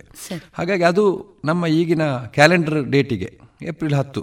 ಹಾಗೆಂತ ನನ್ನ ಬಾಲ್ಯದಲ್ಲಿ ನಾನು ಎರಡು ಬಾರಿ ಏಪ್ರಿಲ್ ಒಂಬತ್ತಕ್ಕೆ ಧ್ವಜಾರೋಹಣ ಆದದ್ದು, ಮಾರ್ಚ್ ಮೂವತ್ತೊಂದಕ್ಕೆ ಗೊನೆ ಕಡಿದದ್ದು, ಏಪ್ರಿಲ್ ಹದಿನಾರಕ್ಕೆ ರಥೋತ್ಸವ ಆದದನ್ನು ನಾನು ಕಂಡಿದ್ದೇನೆ. ಅದು ಇಸುವೆಯನ್ನು ನೋಡಿ ಹೇಳ್ಬೋದು, ನಿಮಗೆ ತಿಳಿಸ್ಬೋದು, ಅಥವಾ ಹಿಂದೆ ಹೋದರೆ ಗೊತ್ತಾಗ್ತದೆ. ಅದು ಈಗ ಹೆಚ್ಚಾಗಿ ಅದೇ ಇದಕ್ಕೆ ದಿನಾಂಕಕ್ಕೂ ಇದಕ್ಕೂ ಬರ್ತದೆ. ಹಾಗಾಗಿ ಮೀನ ಮಾಸದ ಇಪ್ಪತ್ತೇಳರಂದು ಧ್ವಜಾರೋಹಣ. ಧ್ವಜಾರೋಹಣ ಆಗುವುದಂದರೆ ಜಾತ್ರೆ ಆರಂಭ ಅಂತ. ಆ ದಿನ ಬೆಳಿಗ್ಗೆ ನಿತ್ಯ ಬಲಿ, ಬೆಳಗಿನ ನಿತ್ಯ ಬಲಿ, ಪೂಜೆ ಮತ್ತು ಬಲಿ ಆಗ್ತದೆ. ನಂತರ ನಿಗದಿತ ಮುಹೂರ್ತದಲ್ಲಿ ಹೆಚ್ಚಾಗಿ ವೃಷಭ ಲಗ್ನದನ್ನೇ ಅದನ್ನು ಸ್ವೀಕರಿಸ್ತಾರೆ. ವೃಷಭ ಲಗ್ನ ಒಂದು ಒಂಬತ್ತು ಒಂಬತ್ತುವರೆ ಹತ್ತು ಗಂಟೆ ಒಳಗೆ ಇರ್ತದೆ. ಆ ಸಮಯದಲ್ಲಿ ಧ್ವಜಾರೋಹಣ. ಅದಕ್ಕೆ ಪೂರ್ವಭಾವಿಯಾಗಿ ತಂತ್ರಿಗಳು ಬಂದು ಅದಕ್ಕೆ ದೇವಸ್ಥಾನಕ್ಕೆ ಪಂಚಗವ್ಯ ಪುಣ್ಯ ಇತ್ಯಾದಿಗಳನ್ನು, ಇಲ್ಲಿ ಕೊಡಿಮರದ ಬಳಿ ವಿಧಾನಗಳನ್ನು, ಧಾರ್ಮಿಕ ವಿಧಿಗಳನ್ನು ಮಾಡ್ತಾರೆ. ಈ ಗರುಡ ನಾವೇನು ಹೇಳ್ತೇವೆ, ಅದು ಈ ಬಟ್ಟೆ ಮತ್ತು ಹತ್ತಿಗಳಿಂದ ಮಾಡಿದ, ಅದರಲ್ಲಿ ಬೆತ್ತಗಳು ಕೂಡ ಇದೆ ಒಳಗೆ, ಎಲ್ಲ ನಿಮ್ಮ ಸ್ಕೆಲೆಟಾನ್ನ ಕಲ್ಪನೆಗಳು ಎಲ್ಲ ಇದೆ ಅದರಲ್ಲಿ. ಆ ಧ್ವಜವನ್ನು ಒಳಗೆ ಮಂಟಪದಲ್ಲಿ ಇಟ್ಟಿರ್ತಾರೆ. ಅದನ್ನು ಈ ದೇವಸ್ಥಾನದ ಪದ್ಧತಿ ಪ್ರಕಾರ ಅಲ್ಲಿ ಅಡುಗೆ ಭಟ್ರು ಅದನ್ನು ತಗೊಂಡು ಬರಬೇಕು. ಬಲಿಯಲ್ಲಿ ಅವರು ಹೆಗಲಲ್ಲಿ ಹೊತ್ಕೊಂಡು ಅದನ್ನು ಬರ್ತಾರೆ. ಅದರಲ್ಲಿ ಒಂದು ಹರಿವಾಣದಲ್ಲಿ ಅಕ್ಕಿ, ತೆಂಗಿನಕಾಯಿ, ವೀಳ್ಯದೆಲೆ, ಅಡಿಕೆ ಮತ್ತು ಈ ಒಂದು ಧ್ವಜವನ್ನು ಇಟ್ಟುಕೊಂಡು ಅವರು ಮತ್ತಿನ ಏನು ಧ್ವಜಾರೋಹಣ ಬಲಿ ಅಂತ ಇದೆ, ಅದು ಒಳಾಂಗಣದಲ್ಲಿ ಒಂದು ಸುತ್ತು, ಹೊರಾಂಗಣದಲ್ಲಿ ದೊಡ್ಡ ಹೊರಾಂಗಣದಲ್ಲಿ ಒಂದು ಸುತ್ತಾಗಿ ದೇವರು ಬಂದು ಇಲ್ಲಿ ನಿಂತಿರ್ತಾರೆ, ಇಲ್ಲಿ ದೇವರ ದೇವಸ್ಥಾನದ ಈಶಾನ್ಯ ಭಾಗದಲ್ಲಿ. ನಂತರ ತಂತ್ರಿಗಳು ಬಂದು ವಿಧಿವಿಧಾನಗಳಿದೆ, ಧ್ವಜಾರೋಹಣ ಆಗಬೇಕಾದ್ರೆ ಏನೆಲ್ಲ ಆಗಬೇಕು ಅದನ್ನು, ಧ್ವಜವನ್ನು ಕೊಂಡೋಗಿ ಅಲ್ಲಿ ಒಂದು ಮೇಜನ್ನು ಇಟ್ಟಿರ್ತೇವೆ. ಅದರಲ್ಲಿ ಇಟ್ಟಾಗ ಅದಕ್ಕೆ ನಾವು ಪೂರ್ವ ಸಿದ್ಧತೆ, ಅಂದರೆ ನಮಗೆ ಪರಂಪರೆಯ ಪ್ರಕಾರ ನನ್ನ ತಂದೆಯವರು ಹಾಗೂ ನನ್ನ ಅಣ್ಣನಿಂದ ಬಂದಂಥ ಯೋಗಾಯೋಗ ಅದನ್ನು ಮಾಡುವಂಥದ್ದು. ಹಾಗೆ ದೇವಸ್ಥಾನದ ಪರಿಚಾರಕ ವಂಶ ಅಂತೇಳಿ ಆದ್ದರಿಂದ ಆ ಒಂದು ಯೋಗ ಸಿಕ್ಕಿದೆ. ನಾವು ಏನು ಮಾಡ್ತೇವೆ, ಅದರ ಮೊದಲು ಈ ಹಗ್ಗವನ್ನು ಮೊದಲು ಹಾಕಿರ್ತೇವೆ. ಈಗ ಅದಕ್ಕೆ ಏನು ಮಾಡ್ತೇವೆ, ನಾವು ಮೊದಲೇ ಒಂದು ವಯರ್ ಹಾಕಿಟ್ಟು ಹಿಂದಿನ ದಿನ ಹಗ್ಗವನ್ನು ಹಾಕ್ತೇವೆ. ಮೊದಲೇನಿತ್ತು ನಾವು ಬಾಲ್ಯದಲ್ಲಿ ಅಂದರೆ, ಪ್ರತಿ ಒಂಬತ್ತು ತಾರೀಕು ಅಥವಾ ಹತ್ತು ತಾರೀಕು ಅಥವಾ ಒಬ್ಬರು ಅದು ನುರಿತವರು ಅದರ ಮೇಲೆ ಹತ್ತಿ ರಾಟೆಗೆ ಹಗ್ಗ ಹಾಕುವಂಥ ಪದ್ಧತಿ ಇತ್ತು. ಹಾಗೆ ಆ ಹಗ್ಗವನ್ನು ಸಿದ್ಧಪಡಿಸಿಕೊಳ್ಬೇಕಾಗ್ತದೆ. ಅದರಲ್ಲಿ ಒಂದು ಬದಿಯಲ್ಲಿ ಈ ಅದಕ್ಕೊಂದು ನೊಗ ಅಂತ ಇದೆ, ಮರದ ನೊಗ. ಈ ನೊಗದ ಮಧ್ಯಭಾಗಕ್ಕೆ ಒಂದು ಹಗ್ಗ ಬರಬೇಕು, ಮತ್ತೊಂದು ಹಗ್ಗ ಇನ್ನೊಂದು ಬದಿಗೆ ಬರ್ತದೆ, ಮತ್ತೆ ಉಳಿದ ಇನ್ನೊಂದು ತುದಿಗೆ ಗರುಡನನ್ನು ಕಟ್ಟುವಂಥದ್ದು. ಅದಕ್ಕೆ ಅದರಲ್ಲಿ ರಂಧ್ರ ಇದೆ, ಮತ್ತೊಂದು ಕುಟ್ಟಿ ಅಂತ ಹೇಳ್ತೇವೆ ಮರದ್ದು, ಅದಿರ್ತದೆ. ಹಾಗೆ ನಾವು ಹಗ್ಗವನ್ನೆಲ್ಲ ಹಾಕಿ ಸಿದ್ಧಪಡಿಸಿ ಬಟ್ಟೆ ಎಲ್ಲ ಕಟ್ಟಲಿಕ್ಕಿದೆ, ಅದಕ್ಕೆ ಬಿಳಿ ಬಟ್ಟೆ ಅದನ್ನೆಲ್ಲ ಕಟ್ಟಿ ತಯಾರು ಮಾಡಿರುವಾಗ ಮತ್ತೆ ಇದನ್ನು ಮೇಜಲ್ಲಿ ತಂದಿಟ್ಟ ಮೇಲೆ ತಂತ್ರಿಗಳು ಪೂಜಾ ವಿಧಾನಗಳು ಮಾಡಿದ ನಂತರ ತಂತ್ರಿಗಳು ಹೋಗಿ ಅಲ್ಲಿ ದೇವರ ಬಳಿಯಲ್ಲಿ ಹೋಗಿ ನಿಲ್ತಾರೆ. ನಂತರ ನಾವು ಹೋಗಿ ಅಪ್ಪಣೆಯನ್ನು ಪಡಿಬೇಕು. ಧ್ವಜಾರೋಹಣ ಮಾಡಬೇಕಾದ್ರೆ ಅಪ್ಪಣೆಯನ್ನು ಪಡಿಬೇಕು. ಹಾಗೆ ಈಗ ಪ್ರತಿ ನಾನು ಮಾಡ್ತಾ ಇದ್ದೇನೆ, ಹೋಗಿ ನಾವು ತಂತ್ರಿಗಳಲ್ಲಿ ಧ್ವಜ ಇರಿಸಲಿಕ್ಕೆ ಅಪ್ಪಣೆ ಕೊಡಬೇಕು ಅಂತೇಳಿ ಅವರಿಗೆ ನಮಸ್ಕಾರ ಮಾಡುವಾಗ ದೇವರಿಗೆ ದೇವರು ಹೊರುವ ಅರ್ಚಕರು ದೇವರ ಮೇಲಿಂದ ಗಂಧ ಪ್ರಸಾದವನ್ನು ನಮಗೆ ಕೊಡ್ತಾರೆ. ಅದು ಆಜ್ಞೆಯ ರೀತಿಯಲ್ಲಿ ಕೊಡುವಂಥದ್ದು. ಶುರುವಿಗೆ ಕೊಟ್ಟ ನಂತರ ಅದು ಗಂಧ ಪ್ರಸಾದವನ್ನು ಈ ಗರುಡನಿಗೂ ಹಾಗೂ ಧ್ವಜಸ್ತಂಭಕ್ಕೂ ನಮ್ಮ ಹಣೆಗೂ ಹಚ್ಚಿಕೊಂಡು ಅಪ್ಪಣೆ ಪಡೆದು ಸಿಕ್ಕಿದ ನಂತರ ಆಚು ಮೊದಲು ತಂತ್ರಿಗಳಲ್ಲಿ ಕೇಳಿಗೆ ಧ್ವಜಾರೋಹಣ ಮಾಡ್ತೇನೆ ಅಂತೇಳಿ ಅಪ್ಪಣೆಯನ್ನು ಪಡೆದುಕೊಂಡು ಬಂದು ಅಲ್ಲಿ ಯಾರು ಆಡಳಿತ ವರ್ಗ ಇರ್ತಾರೆ ಅವ್ರ ಹತ್ರ ಇದನ್ನು ಹೇಳಲಿಕ್ಕಿದೆ, ನಾನು ಕೊಡಿಯೇರಿಸ್ತೇನೆ ಅಂತ. ತುಳುವಲ್ಲಿ ಕೊಡಿಯೇರಿಸುವುದು ಅಂತ ಹೇಳಿದನು. ಆ ನಂತರ ಇಲ್ಲಿ ಒಂದು ವಿಶೇಷ ಪದ್ಧತಿ ಪ್ರಕಾರ ಬೆಳ್ಳಿಪ್ಪಾಡಿ ವಂಶದವ್ರ ಹತ್ರ ಹೇಳಬೇಕು ಅಂತ.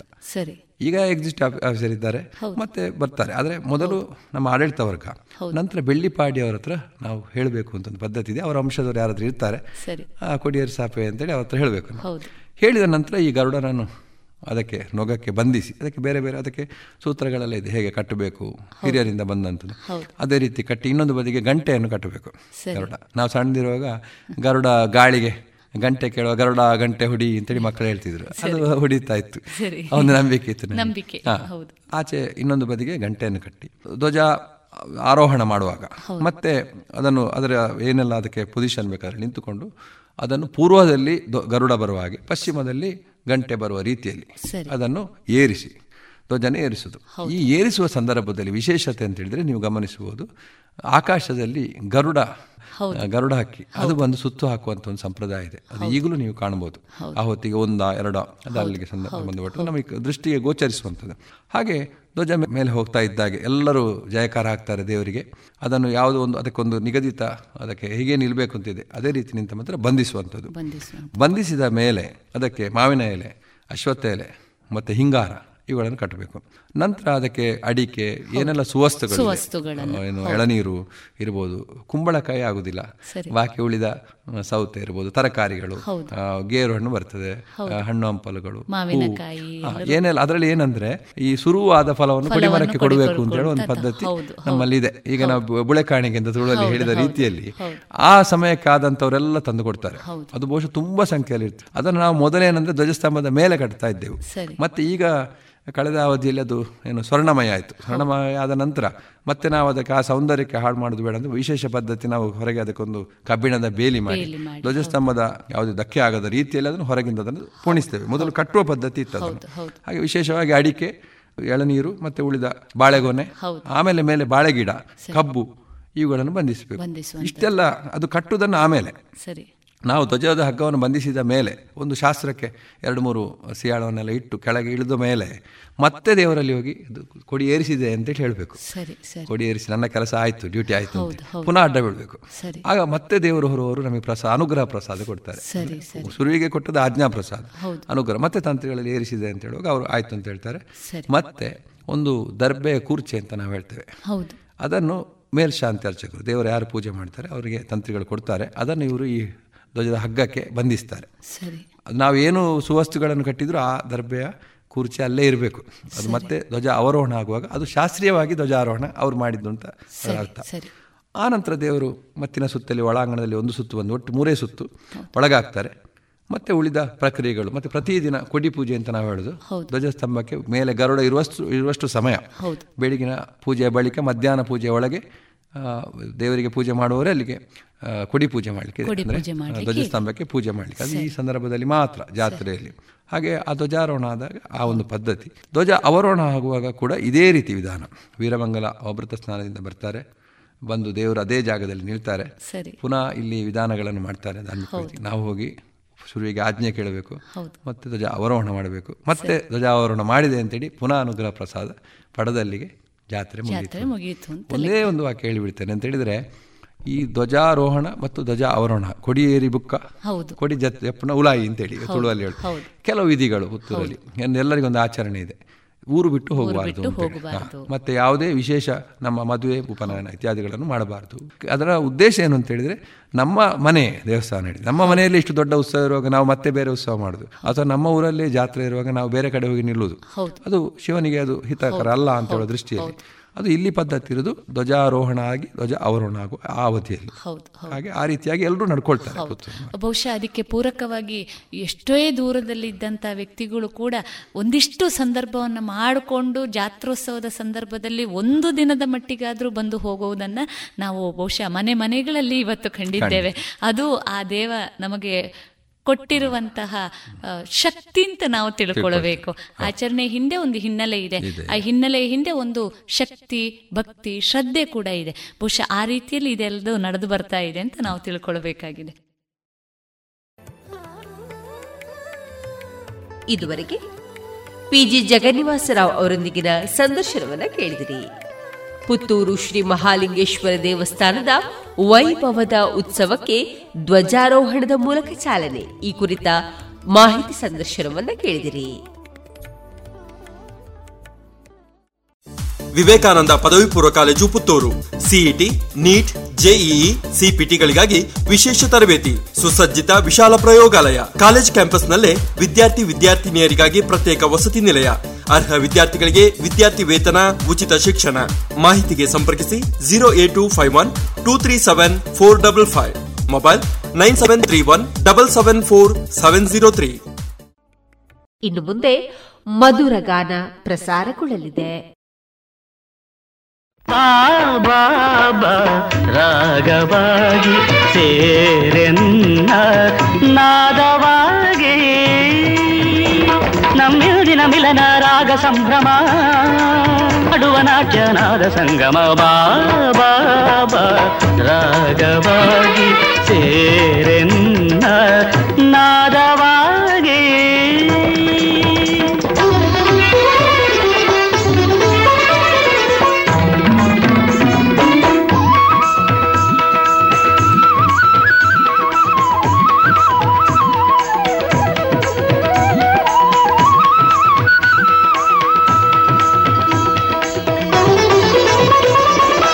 ಮರೆಯಲಾರೆ ನಾನು ಮಧುರ ನೇಹದ ನೋವನು. ಮರೆಯಲಾರೆ ನಾನು ಮಧುರ ನೇಹದ ನೋವನು. ಒಲವಿಗೆ ತಕೆ ಬಂಧನ ಬಾ ಹೃದಯದ ನಿನ್ನ ಅರ್ಚಿಸುವೆ, ಈ ಹೃದಯವ ನಿನಗೆ ಅರ್ಪಿಸುವೆ.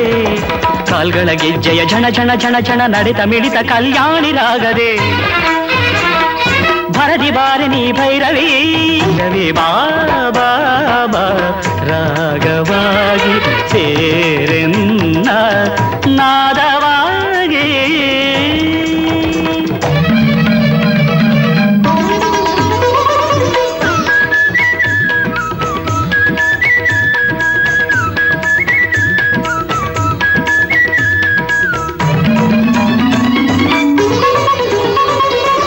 ಮುರಳಿಯಾದ ನನ್ನ ಮಿಡಿಯೋ ಚೇತನ ನೀನಾಗಿ. ಮುರಳಿಯಾದ ನನ್ನ ಮಿಡಿಯೋ ಚೇತನ ನೀನಾಗಿ ನೋವಿನ ಗೀತೆಗೆ ಜೊತೆಯಾಗಿ ಭಗ್ನ ಹೃದಯವೇ ಒಡಲಾಗಿ ಅಗ್ನಿಜ್ವಾಲೆಯೇ ಕಣ್ಣಾಗಿ ಕಣ್ಣಿಗೆ ಕಾಣುತ್ತ ಕೈಗಳ ಸೇರುತ್ತ ದಿವ್ಯ ದಿಗಂತದ ಜ್ಯೋತಿಯಾಗುತ್ತ ಸನಿಹ ಬಾರಣಿ ಭೈರವಿ ಸನಿಹ ಬಾರಣಿ ಭೈರವಿ ನಟ ಭೈರವಿ ಆನಂದ ಭೈರವಿ. ಬಾಬಾ ರಾಗವಾಗಿ ಸೇರೆನ್ನ ನಾದವಾ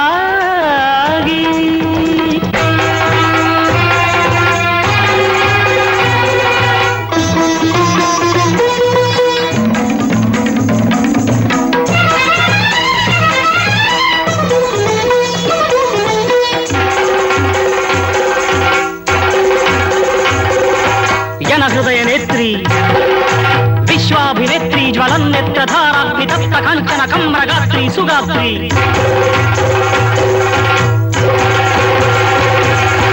ಮದ್ಗಾತ್ರ ಮುಖ ಸಮುದ್ಭೂತ ಗಾನಾಹ್ವಾನ ಚರಣ ಚಾರಣ ನಟ್ಯವರ್ತಿ ಸವಿತ್ರಿ.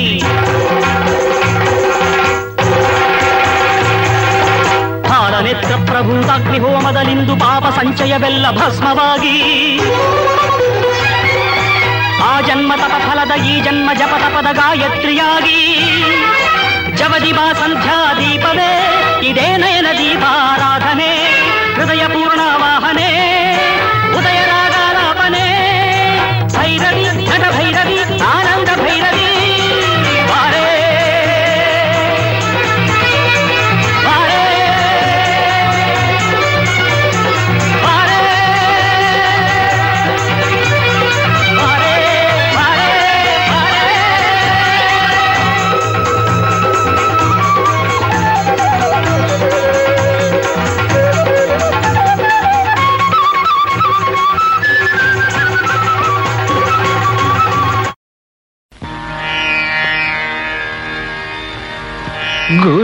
ಬ್ರಹ್ಮ ಗುರುರ್ವಿಷ್ಣು ಗುರುರ್ದೇವೋ ಮಹೇಶ್ವರ ಗುರುರ್ದೇವೋ ಮಹೇಶ್ವರ ಗುರುರ್ ಸಾಕ್ಷಾತ್ ಪರಬ್ರಹ್ಮ ಗುರುರ್ ಸಾಕ್ಷಾತ್ ಪರಬ್ರಹ್ಮ ತಸ್ಮೈ ಶ್ರೀ ಗುರವೇ ನಮಃ ತಸ್ಮೈ ಶ್ರೀ ಗುರವೇ ನಮಃ.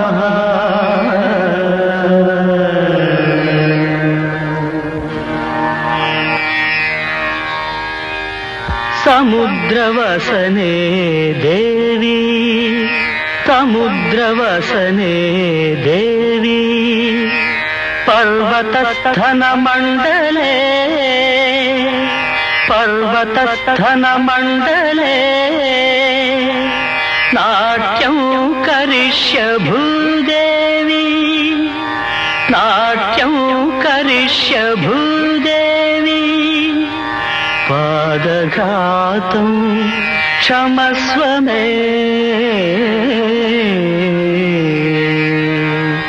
ಪಾದಘಾತಂ ಕ್ಷಮಸ್ವ ಮೇ ತಾಮ್ ತಾಮ್ ತಾಮ್ ತಕ್ಕಂದಾಂಗಡತಕ ತರಗಡತಕ ತಕ್ಕಂದಾಂಗಡತಕ ತರಗಡತಕ ತಕ್ಕಂದಾಂಗಡತಕ ತರಗಡತಕ ತಾಮ್ ತಾಮ್ ತಕ್ಕಂದಾಂಗಡತಕ ತರಗಡತಕ ತಾಮ್ ತಾಮ್ ತಗತರಗಡತಕತೌ ತಗತರಗಡತಕತೌ ತಗತರಗಡತಕತೌ ತದ್ದಿಂಗಣತ ತದ್ದಿಂಗಣತ ತದ್ದಿಂಗಣತ ತರಗಡತಂ ತರಗಡತಂ ತರಗಡತಂ ತದಿಂಗಣತಂ ತಕ ತದಿಂಗಣತ ಪ್ರಕದಿಕು ತದಿಂಗಣತಂ ಬ್ರಹ್ಮಾಂಜಲಿ ತಾಂಡವ ನೃತ್ಯ ಕರ್ತಗೆ ದಿವ್ಯಾಂಜಲಿ ಲಾಸ್ಯ ಖೇಲನ ಲೋಲಗೆ ಬ್ರಹ್ಮಾಂಜಲಿ ತಾಂಡವ ನೃತ್ಯ ಕರ್ತಗೆ ದಿವ್ಯಾಂಜಲಿ ಲಾಸ್ಯ ಖೇಲನ ಲೋಲಗೆ ಬ್ರಹ್ಮಾಂಜಲಿ ಭಕ್ತಾಂಜಲಿ ಸಿದ್ಧಯೋಗೇಂದ್ರ ಸತ್ಕವಿಗೆ ಭಕ್ತಾಂಜಲಿ ಸಿದ್ಧಯೋಗೇಂದ್ರ ಸತ್ಕವಿಗೆ ನೃತ್ಯಾಂಜಲಿ ನಾಟ್ಯ ಕೋವಿದವರರಿಗೆ ನೃತ್ಯಾಂಜಲಿ ನಾಟ್ಯ ಕೋವಿದವರರಿಗೆ ಬ್ರಹ್ಮಾಂಜಲಿ ತಾಂಡವ ನೃತ್ಯ ಕರ್ತಗೆ ದಿವ್ಯಾಂಜಲಿ ಲಾಸ್ಯ ಖೇಲನ ಲೋಲಗೆ ಬ್ರಹ್ಮಾಂಜಲಿ. ಶುಭವು ಶುಭವು ಸಾಹಿತ್ಯ ಪ್ರಿಯರಿಗೆ ಚಿತ್ತಾಂಗಡತಕ ತರ್ಗಿಡತಕ ತದ್ದಿತ್ತಾಂಗಡತಕ ತರ್ಗಿಡತಕ ತಕ ತರ್ಗಿಡತಕ ಚಿತ್ತ ಚಿತ್ತ ಚಿತ್ತ ಧಿಂಧಿಂಧಿಂತ ಶುಭವು ಶುಭವು ಸಂಗೀತ ವಿದರಿಗೆ ಚಿತ್ತಾಂಗಡತಕ ತರ್ಗಿಡತಕ ತರ್ಗಿಡತಂ ತರ್ಗಿಡತಂ ತಾಂಗ ತರ್ಗಿಡತಂ ತರ್ಗಿಡತಂ ತಾಂಗ ತರ್ಗಿಡತಂ ತರ್ಗಿಡತಂ ತಾ ಶುಭವು ಶುಭವು ನಾಟ್ಯಾವಲೋಕರಿಗೆ ತದ್ದಿತ್ತ ಝಣು ತಕ ದಿತ್ತ ಝಣು ತಧಿಂಗಿಣತಂ ತಧಿಂಗಿಣತಂ ತಧಿಂಗಿಣತಂ ತಾ ಶುಭವು ಶುಭವು ಸಿರಿ ಕಲ್ಲ ಡಿಗರಿಗೆ ಶುಭವು ಶುಭವು ನಾಟ್ಯಾವಲೋಕರಿಗೆ ಶುಭವು ಶುಭವು ಸಿರಿ ಕನ್ನಡಿಗರಿಗೆ ಬ್ರಹ್ಮಾಂಜಲಿ ತಾಂಡವ ನೃತ್ಯ ಕರ್ತಗೆ ದಿವ್ಯಾಂಜಲಿ ಲಾ के खेलना लो लगे ब्रह्मांजलि.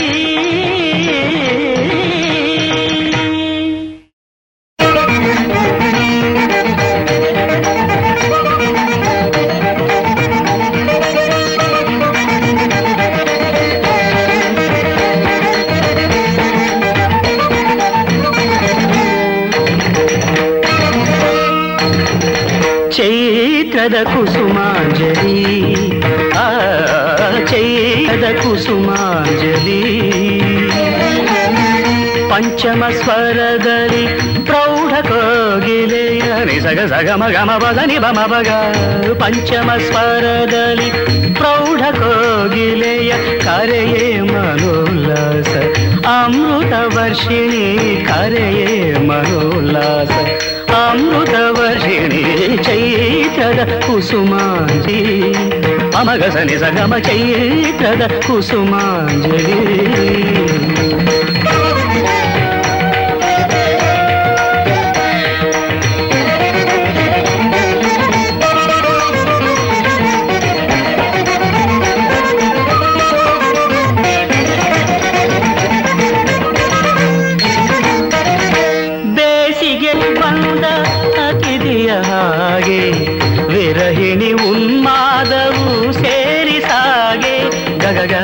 ಸನಿದ ಮಗ ಸರಿಗ ರಸ ಗಾಗ ಮದ ಮರಸ ಬೇಸಿಗೆಯು ಪಂದ ಅತಿಥಿಯ ಹಾಗೆ ವಿರಹಿಣಿ ಉನ್ಮಾದವು ಸೇರಿ ಸಾಗೆ ಮಳೆ ಹನಿಯ ತಾಳ ಗುಡುಗಿನ ಸಮ್ಮೇಳ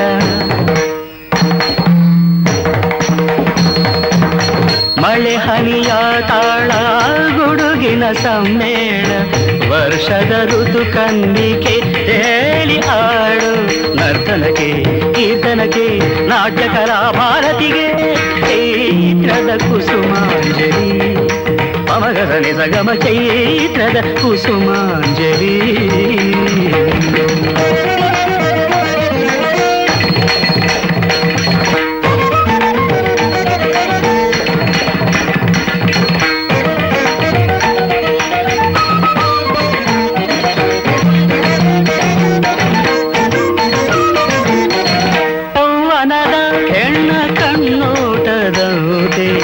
ಶರದೃತು ಕಾವೇರಿಯ ಹಾಗೆ ಸಾಗೆ ಗಗಗ ರಸನಿದ ಮಗ ಸರಿಗ ರಸ ಗಗ ಮದ ಮರಸ ಜೌವನದ ಹೆಣ್ಣ ಕಣ್ಣೋಟದಂತೆ ಶರದೃತು ಕಾವೇರಿಯ ಹಾಗೆ ಸಾಗೆ ಹಿಮಜಲದಾಹ್ವಾನ ಸುಮಶರ ಸಂಧಾನ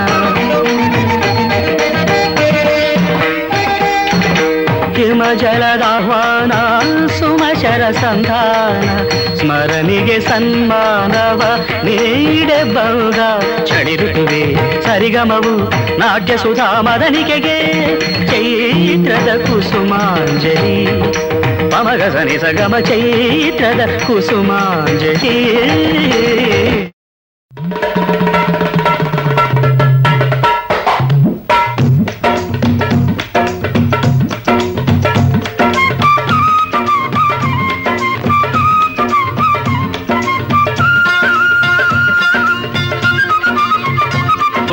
ಹೊಟ್ಟೆಗಾಗಿ ಗೇಣುದ್ದ ಬಟ್ಟೆಗಾಗಿ ಚೋಟುದ್ದ ಹೊಟ್ಟೆಗಾಗಿ ಗೇಣುದ್ದ ಬಟ್ಟೆಗಾಗಿ ದಿನವೆಲ್ಲ ಹೋರಾಟ ಲೋಕದಲ್ಲಿ ಓ ದಿನವೆಲ್ಲ ಹೋರಾಟ ಲೋಕದಲ್ಲಿ ಚೋಟುದ್ದ ಹೊಟ್ಟೆಗಾಗಿ ಗೇಣುದ್ದ ಬಟ್ಟೆಗಾಗಿ ಚೋಟುದ್ದ ಹೊಟ್ಟೆಗಾಗಿ ಗೇಣುದ್ದ ಬಟ್ಟೆಗಾಗಿ ದಿನವೆಲ್ಲ ಹೋರಾಟ ಲೋಕದಲ್ಲಿ ದಿನವೆಲ್ಲ ಹೋರಾಟ ಲೋಕದಲ್ಲಿ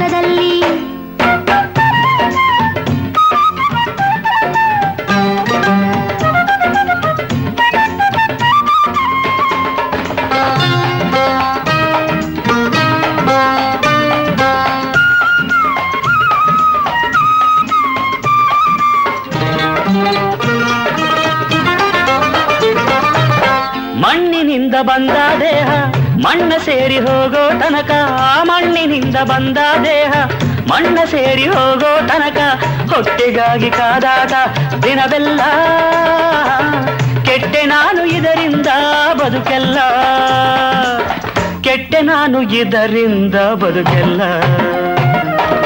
ಚೋಟುದ್ದ ಹೊಟ್ಟೆಗಾಗಿ ಗೇಣುದ್ದ ಬಟ್ಟೆಗಾಗಿ, ಚೋಟುದ್ದ ಹೊಟ್ಟೆಗಾಗಿ ಗೇಣುದ್ದ ಬಟ್ಟೆಗಾಗಿ, ದಿನವೆಲ್ಲ ಹೋರಾಟ ಲೋಕದಲ್ಲಿ, ಓ ದಿನವೆಲ್ಲ ಹೋರಾಟ ಲೋಕದಲ್ಲಿ.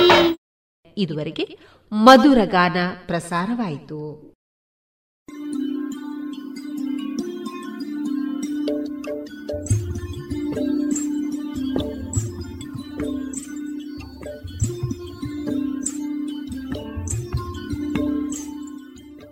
ರೇಡಿಯೋ ಪಾಂಚಜನ್ಯ ಸಮುದಾಯ ಬಾನುಲಿ ಕೇಂದ್ರದಿಂದ ನಿಮ್ಮ ಕಾರ್ಯಕ್ರಮಗಳು ಪ್ರಸಾರವಾಗಬೇಕೇ?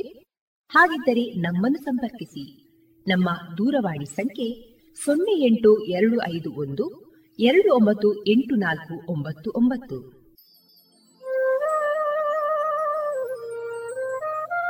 ಗಮನಿಸಿ ಕೇಳುವರೆ, ನಮ್ಮ ಕಾರ್ಯಕ್ರಮಗಳನ್ನು ವೆಬ್ಸೈಟ್ ಮೂಲಕ ಕೂಡ ಆಲಿಸಬಹುದು. ನಮ್ಮ ವೆಬ್ಸೈಟ್ ವಿಳಾಸ W W W dot radio Panchajanya dot com. ಇಲ್ಲಿ ಆರ್ಕೈವ್ಸ್ನ ಭಾಗಕ್ಕೆ ಹೋಗಿ ಕ್ಲಿಕ್ ಮಾಡಿದರೆ ಹಳೆಯ ಕಾರ್ಯಕ್ರಮಗಳನ್ನು ಕೂಡ ಆಲಿಸಬಹುದು. ಜೊತೆಗೆ ನಮ್ಮ ಪ್ರಸಾರವನ್ನು ಆಪ್ ಮೂಲಕವೂ ಕೇಳಬಹುದು. ಪ್ಲೇಸ್ಟೋರ್ನಲ್ಲಿ ಪಾಂಚಜನ್ಯ ಸರ್ಚ್ ಮಾಡಿ ಡೌನ್ಲೋಡ್ ಮಾಡಿಕೊಂಡು ತಮ್ಮ ಮೊಬೈಲ್ಗಳಿಗೆ ಇನ್ಸ್ಟಾಲ್ ಮಾಡಿದರೆ ರೇಡಿಯೋ ಪ್ರಸಾರದ ಕಾರ್ಯಕ್ರಮವನ್ನು ನೀವು ಆಲಿಸಬಹುದು. ನಮ್ಮ ಪ್ರಸಾರದ ಬಗೆಗೆ ನಿಮ್ಮ ಅಭಿಪ್ರಾಯಗಳನ್ನು ಹಂಚಿಕೊಳ್ಳಲು ನಮ್ಮ ವಿಳಾಸ ರೇಡಿಯೋ ಪಾಂಚಜನ್ಯ ತೊಂಬತ್ತು ಬಿಂದು ಎಂಟು ಎಫ್ಎಂ ಸಮುದಾಯ ಬಾನುಲಿ ಕೇಂದ್ರ, ನೆಹರು ನಗರ, ಪುತ್ತೂರು.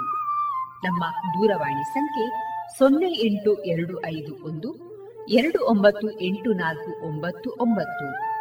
ಇಮೇಲ್ ವಿಳಾಸ radio Panchajanya at Gmail dot com. ನಮ್ಮ ವಿಳಾಸ ಮತ್ತೊಮ್ಮೆ ರೇಡಿಯೋ ಪಾಂಚಜನ್ಯ ತೊಂಬತ್ತು ಬಿಂದು ಎಂಟು ಎಫ್ಎಂ ಸಮುದಾಯ ಬಾನುಲಿ ಕೇಂದ್ರ, ನೆಹರು ನಗರ, ಪುತ್ತೂರು. ನಮ್ಮ ದೂರವಾಣಿ ಸಂಖ್ಯೆ ಸೊನ್ನೆ ಎಂಟು ಎರಡು ಐದು ಒಂದು ಎರಡು ಒಂಬತ್ತು ಎಂಟು ನಾಲ್ಕು ಒಂಬತ್ತು ಒಂಬತ್ತು. ಇಲ್ಲಿಗೆ ಈ ಹೊತ್ತಿನ ಪ್ರಸಾರ ಕಾರ್ಯಕ್ರಮವನ್ನ ಮುಕ್ತಾಯಗೊಳಿಸುತ್ತಿದ್ದೇವೆ. ಆತ್ಮೀಯ ಕೇಳುಗರಿಗೆಲ್ಲ ರೇಡಿಯೋ ಪಾಂಚಜನ್ಯದ ಬಳಗದ ಪರವಾಗಿ ನಾನು ತೇಜಸ್ವಿ ರಾಜೇಶ್ ಮಾಡುವ ಅನಂತ ವಂದನೆಗಳು.